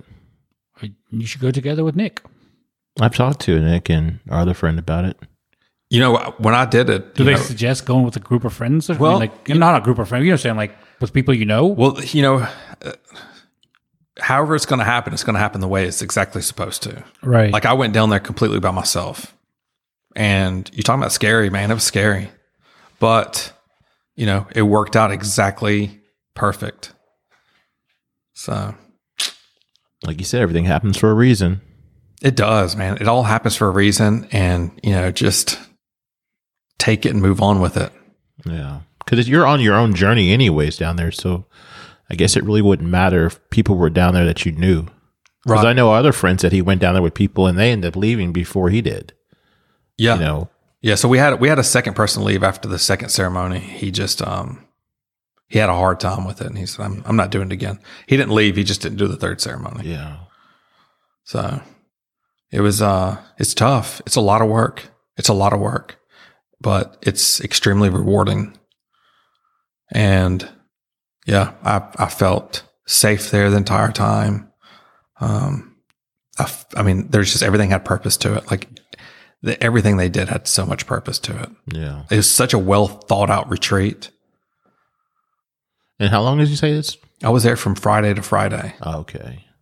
Yeah, well, a friend said he was really surprised that you came right into the thick of things when you got done with us in Tampa. When you met up with us in Tampa, he was like, "Man, he's doing what?" I was like, "Yeah, when he gets done there, he's meeting us in Tampa." He's like, oh, "Okay, It was it, Okay. it was tough, but it wasn't tough as as far. The tough part was is again, you know, you just you can feel people's sadness, you can feel people's happiness, but um, you could feel people's sadness, and not just you know, I don't know, just when you feel someone's sadness and. You, you can obviously, it's like seeing someone bleed right then and there and you have band-aids and you just don't even put band-aids on it. So, Yeah. or try to try to help them. So, you know, you every conversation, you know, you're yeah, I had to like chill myself out for a minute too, because I'm like, oh my god, I can feel the sadness. Like I need to fix this person, or I need to help this person, and Yeah. and then you have to just step back and be like, when they're when they're ready, you know, they'll come to you and, and ask you for some guidance. But it's definitely not my job to to fix anybody. Um, I can be there and assist people, but you know, everyone, it's your it's your own journey to uh, to make that decision if if you want help from someone else. Yeah. Man, that's awesome. yeah." I think it will really help. It will really help you, Tony. I think you really need to go down there and work this stuff out. And you know, um, you know, when you get back, I'm here for you. Um, You, he's, he's your whole time, you you're probably you, your whole time, you're probably just going to think about your visions are going to be just about nothing but me. But, you know, M- Mother Ayahuasca, I'm sorry that I strangled that guy in my vision right now, but he, you know, he just he just gets, but he loves you. That's why he does it. I know, and I love him too. Oh, and that's how your that's how yours that's how your work's going to go. Oh, okay. So Raul pretty much just came up with this true intention of you. Like, You know, Brad did tell what do they say? People are always uh, is it um, projecting? Yeah. so it's him There's a little bit of truth what- behind every Yeah. joke. I'm no, I'm really going to kill you. Now I feel the need to make zero jokes for the rest of this. But, what did uh, Brad say? I remember we can't talk about it because it's not here. We still can't do Tampa, right? So. You can talk about this. But it's no, it's what he said to our what he says what he says to Stephanie. Remember, he's like, "Oh yeah, it's just like Tony and Raul in a real relationship, but you know they just don't have sex." I'm like, Brad, shut the fuck up, man. Like that, you know. He's like, "It's true. Think about it." I was like, Brad, I am probably the closest thing you've ever had to a relationship, though. okay, man. Now you're just gonna make the podcast go a different direction. What, gay? Uh, yeah, No, it's true, though. What relationship have you been in I mean, outside of Nick and I? I mean, not many.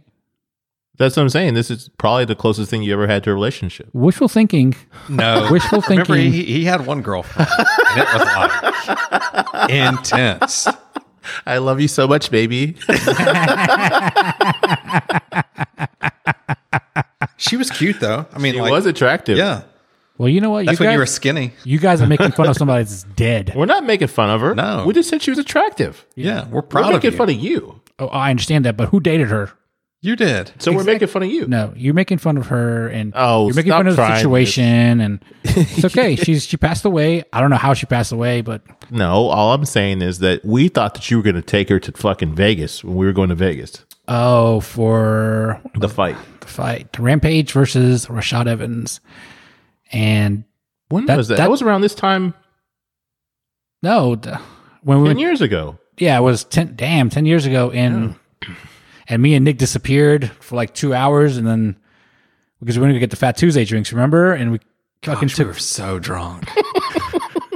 It was a fun trip, man. yeah, That was a that good was a good time. time, and then we've never seen half those people ever again. We see one of them all the time. Yeah, well, no, I'm talking about like uh, Rocky. Oh, yeah. we saw that guy one time and that was it. That was a fun trip, though. It was fun. We, should need to go back again. out there. Gosh, we skipped a line at what was the Tell that story. Tell that story. Hard Rock. Hard Rock. Uh, rehab. rehab? Yeah. and it was like s- it was That was when it was no, that was the thing. Memorial Day weekend, or Yeah. Labor Day Yeah, weekend, one of the It other. was Memorial Memorial Day Day weekend. weekend. It was slammed. The, the I mean, the line was like a mile Thousand long. people line. and there's what like five or six of us at the time, and we're trying, we're skipping the line, we're just breaking through all the different. I'm like, I keep telling everyone I was uh Jerry Lee Lewis's nephew Or something like- grandson. grandson, Grandson. right? yeah. And you were the why the did I not say Johnny Cash? You were why, the- did I, why did I pick Jerry Lee Lewis?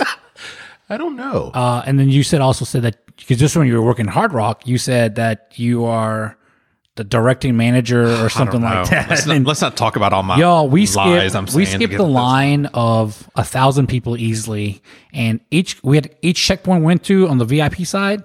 Nick would talk, and the guy would, well, this is I don't know, just go to talk to that guy, and then the guy would go like, I don't know, man, just go talk to that guy, and it's like uh, the next bouncer on the other side we're like, hey, just go talk to that guy. We finally get to the guy we're supposed to talk to. He's like, what do you guys need? Uh, thirty dollars a head or whatever he said, and.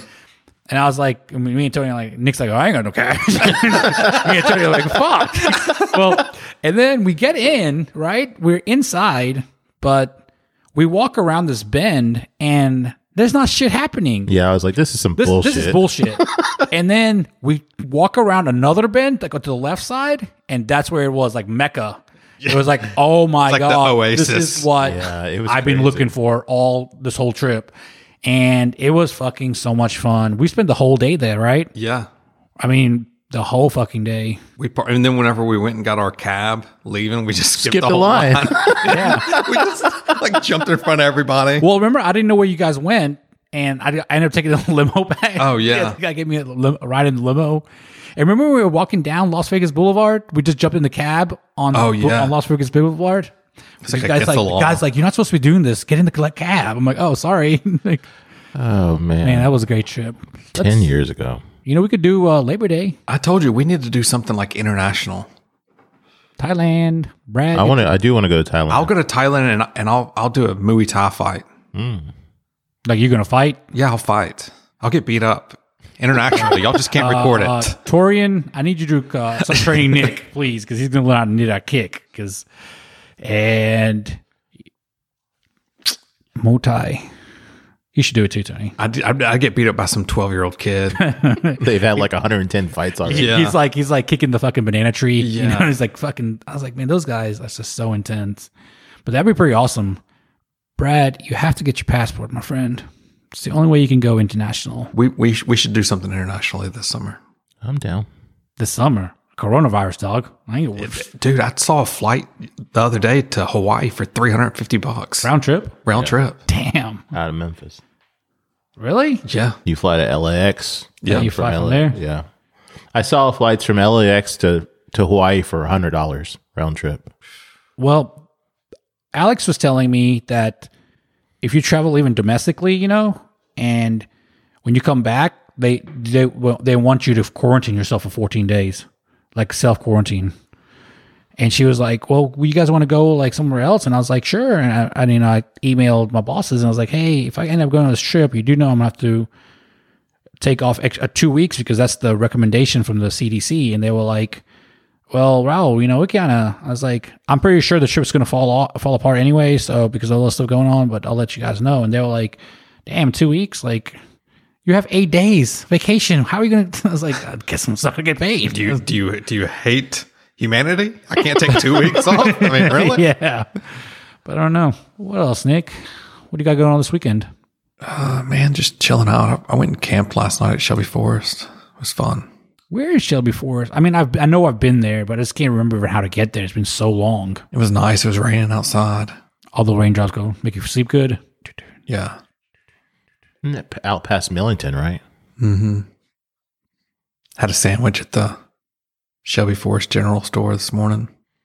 Is that It's a what cool Justin place. Timberlake's grandfather owned or something like that? I don't know. I know there's. I know he has some kind of tie with it. He wasn't there. He wasn't there this morning though.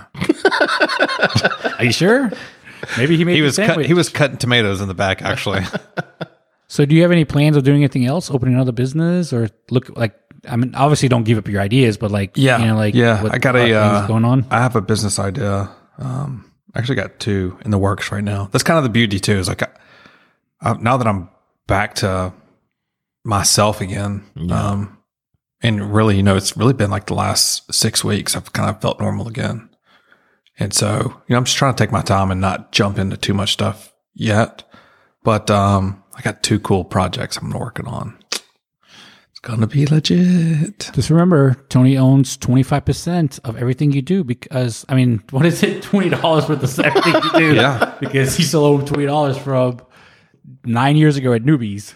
Do you have any room on your coattails for Raul? Always. Always. Thanks, Boo. You know, I was gonna say, what what what, what am I gonna be doing in these new projects?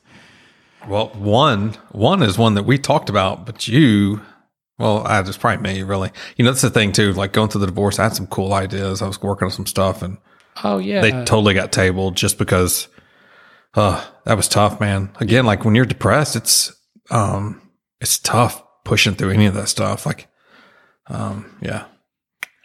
well, but you know, it what's worked out perfect. So it's all good. I'm glad I didn't. Is now that I have the connections I have with some of the bars just outside of downtown, like in Cordova and stuff, it's gonna be a good idea. Right.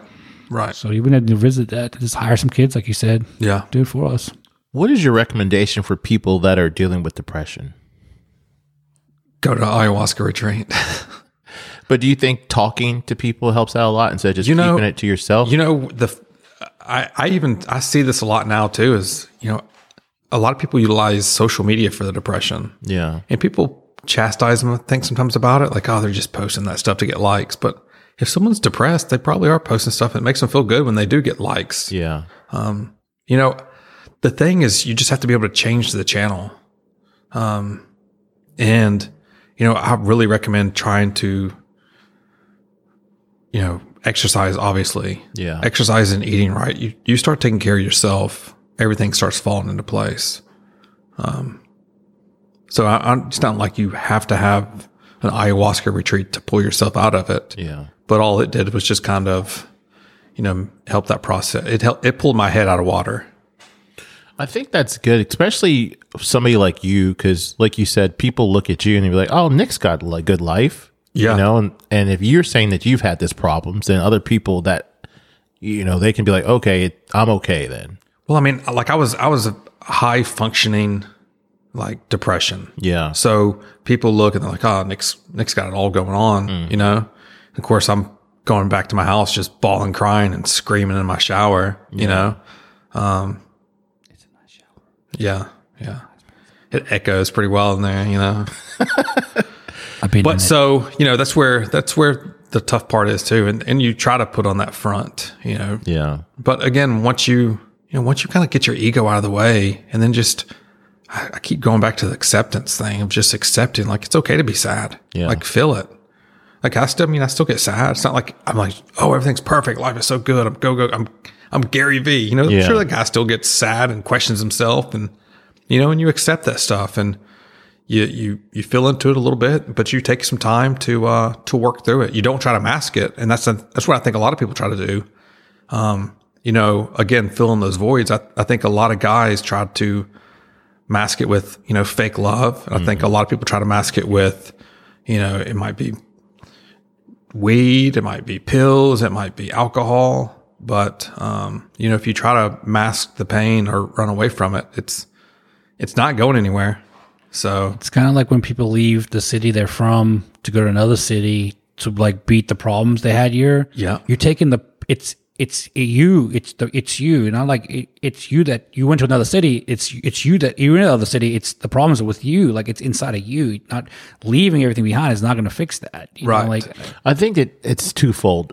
I think it can be sometimes your environment that you need to get away from, but also it might be internal that you need to look at too. Well, it, a a big piece is going to be that environment. Yeah. You know, and you, if you do get yourself out of that environment, you know, and you get some time to self reflect, I think it, you know, I think you'll see a lot of positive change. But, you know, a big thing is you just can't be so hard on yourself. Yeah. You know, you just, we are, we judge ourselves so hard.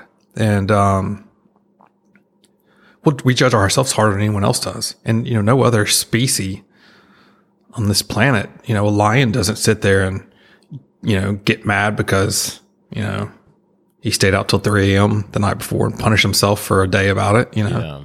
So, you know, if you do something stupid or bad, you know, accept it, learn from it, and move on.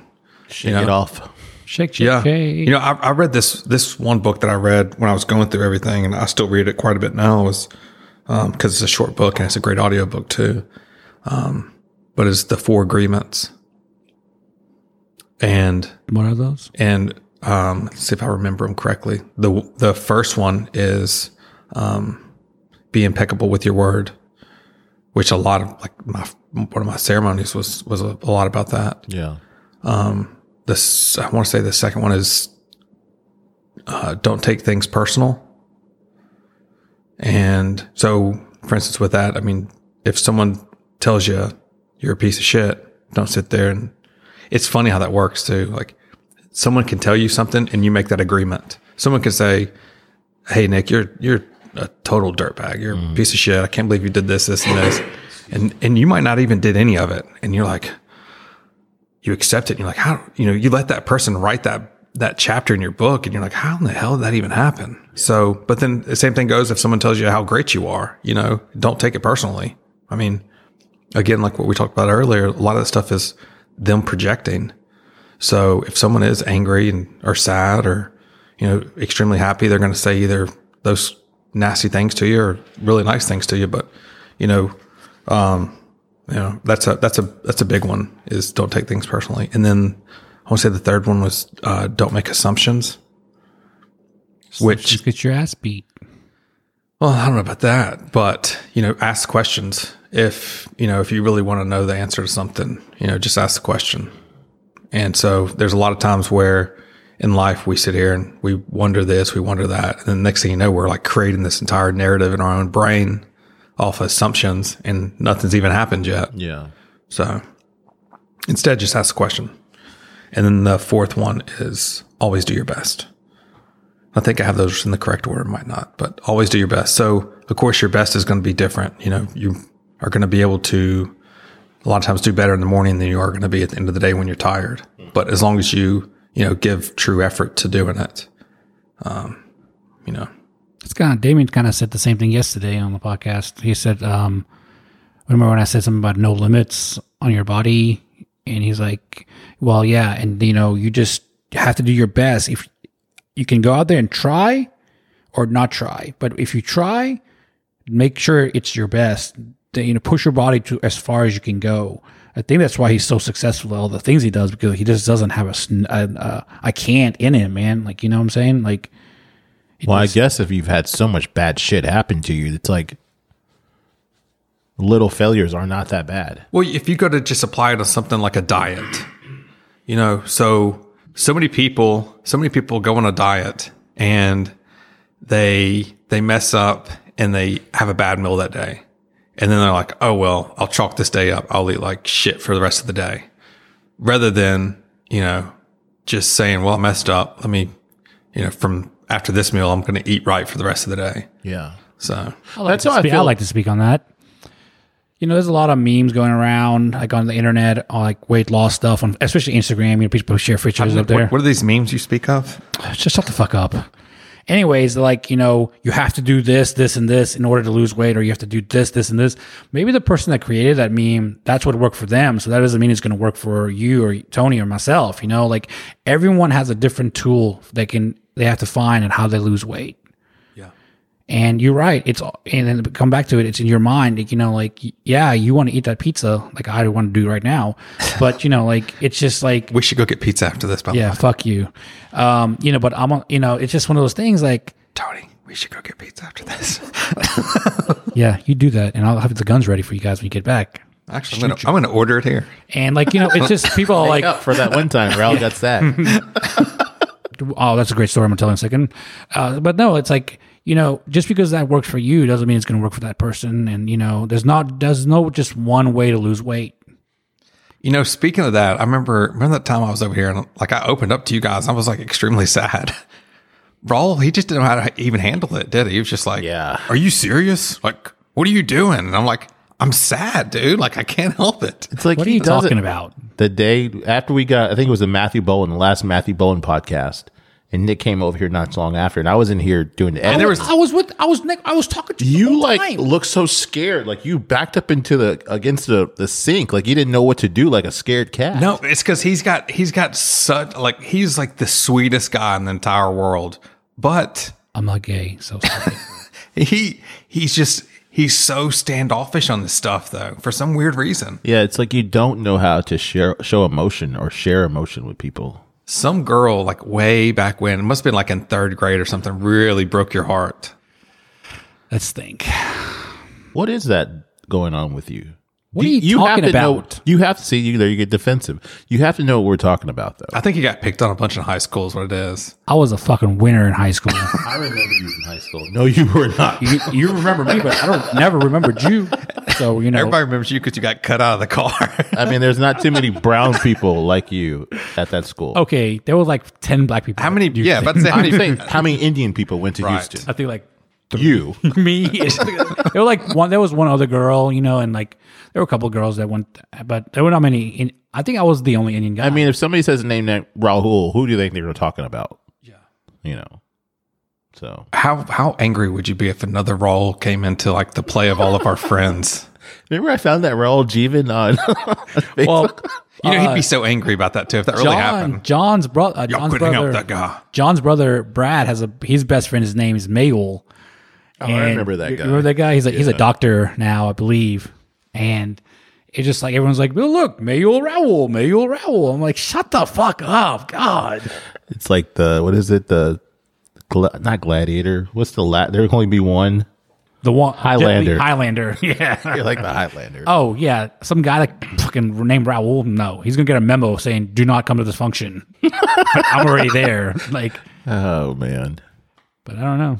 Well, I will say this on the ending of the on the ayahuasca and the whole retreat is, like I said, it it it was nice at the end of it to to to come up with all that knowledge and stuff afterwards, and have that acceptance, and then you know the biggest part was just being able to kind of open my heart up again, you know, and be able to How about your checkbook? yeah whatever you need. I think you ran around with my debit card for like a week. He was like, I didn't spend anything. I didn't. You did. On what? Minglewood. I didn't have a tap in Minglewood. Yeah, you did. Hmm. Yeah. And then your rental car. Uh, I've Venmoed you the for that.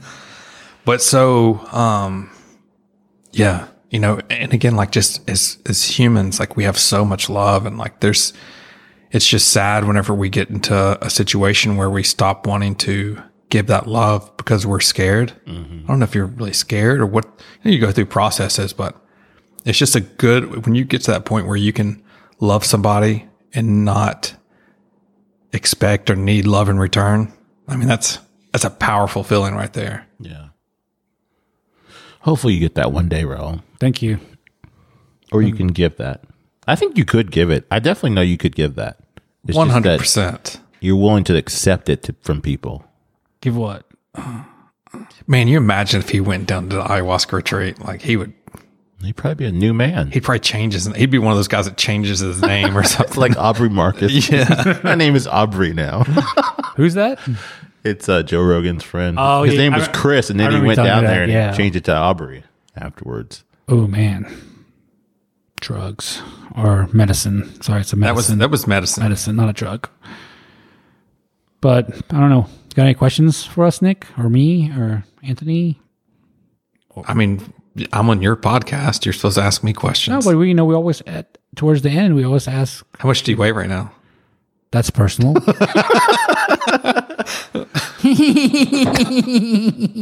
Are you going to talk about your journey? no, Oh, uh, he, you guys were saying something. He was going to say, "Oh yeah, I need to talk about that." Oh, when I brought up the pizza, you were going to say you were going to say. Oh, So we were all downtown hanging out, and uh, but no, we all hanging out downtown, and you know it's like nine, eight thirty, something like that. And Nick's like, "Hey, let's go back to the house, and we'll we'll all order pizza." And I'm like, "Sold, let's go." I get to the, I get in, you know, I drive everybody. I'm driving, I'm parking the car, getting out of the car, locking my car, getting in the house. Nick's nowhere to be found. And guess what? There's no pizza on the way. So I waited like 20, 30 minutes waiting for pizza.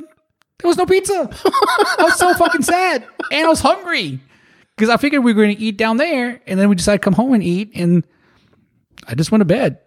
you know, we talk about this every time. A couple times we've gone out, but you know, we'll go out to the bar or whatever to go hang out, and all we do is click up. It's just the three of us. Yeah, We that's- click up at one place, and we just sit there and pretty much make fun of Raul or talk about you know current events. Or the people serve and then we, around us. we spend whatever money we spend. Like this, probably we should just do this. this is fun. This Just drink fun. coffee. Um, yeah, but like, yeah, I didn't like that. Whatever the fuck that thing was. That was that was tea. it was too hot. And then I could taste the lemon. And ugh, ugh, what is it called? Um, green tea with lemon and honey. Yeah. Uh, how about how about like give me a personality drink from Starbucks, please? Yeah, we know you need a gallon of that. I mean, shit. Um, So, in closing, Nick, what is your advice for people As far as just in life? Gosh, man, you guys asked some like really broad, deep questions. Um, okay, Nick. How about this? one, make sure you have the rewards points at Starbucks because it adds up pretty quickly and you can get quite a bit of free drinks out of it. Were our drinks free? No. Oh, yours- Nick Nick brought us drinks, by the way, Yeah. from Starbucks. You guys did not meet any of my rider that I asked for on this podcast. I told you to email me, man. You need to email me. No, I, th- I th- on seriousness, I, and and you know, the thing is, uh, I think we always look for someone to tell us something that is just going to be something we've never heard before, but it's not. I mean, we like I said, we all have the tools. We all know exactly what we need to do uh, to be successful or to be happy, and you know, I think it's just you know, don't punish yourself for the past. Don't sit here and just be so anxious about the future, and just be present. You know, just really soak up the moments right now. And, you know, um, as I kind of went through my journey, you know, one of the things that I've, I've really tried to really focus on is being present, you know, so when the weeks that I do have my daughter, I mean, you know, when she's reading a book to me or when she, you know, we're, you know, I realized that, you know, I kind of saw this in Mother Ayahuasca was kind of showing it to me about just how much stuff she likes to do with me Yeah. you know, whether it's washing the car or, and she'll complain about wanting to do it. Obviously, she's a kid, but you know, there's so many things that she just loves to be a part of. And, um, you know, that's just a, a small scenario where I'm saying, you know, just really try to take all these little moments that are going on in life and just, just appreciate them and soak them up and get rid of your phone. You know, don't sit here and just, and it's hard not to live on your phone because again, it's a, it's a cycle. You know, you can get on there and, you know, that's, a lot of times for people, it's the first thing they look at when they wake up and it's the last thing they look at before they go to bed. So, you know, really just try to, uh, unplug a little bit and, you know, just be present. And you, you just, it's, it's amazing the, the different blessings that life presents you with when your eyes are open, um, and the people you'll meet. I mean, I've met some of the most interesting people in the last couple weeks just because I've kind of opened my heart back up and really just, you know, been more present in the moment. That's awesome, man. I appreciate you doing it. You have anything in closing, Raul? No. Um, just can't wait for your trip to Mexico with Nick to do this, so you can let go of your demons and come back a fucking normal person for once.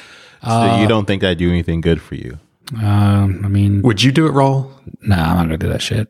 Why is that? Uh, I don't know. Diesel fuel. Oh, cocaine.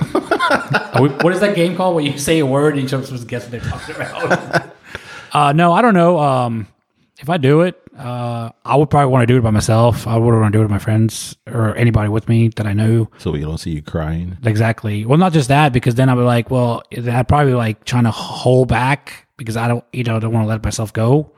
So you probably don't. I you don't. You don't have a choice. That's Oh, the thing really? too. It's like You just- it's, yeah. You're you have no control over your mind. Um, and it's not like a bad. con- It's not like a bad one where you're afraid you're going to see like dragons and spiders and snakes, and all this stuff attacking you. It's just you know you're you're going to uh you're gonna you're gonna get to know yourself, and you're gonna get to know the things that haunt you and the things that hurt you and the things that make you happy and the things that make you rejoice and you know. Um, but it's not for everyone either.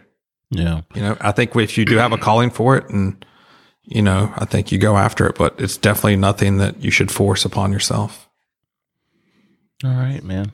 Um, find us in all the podcast apps and subscribe, like, rate, and uh, we love you lots. Bye.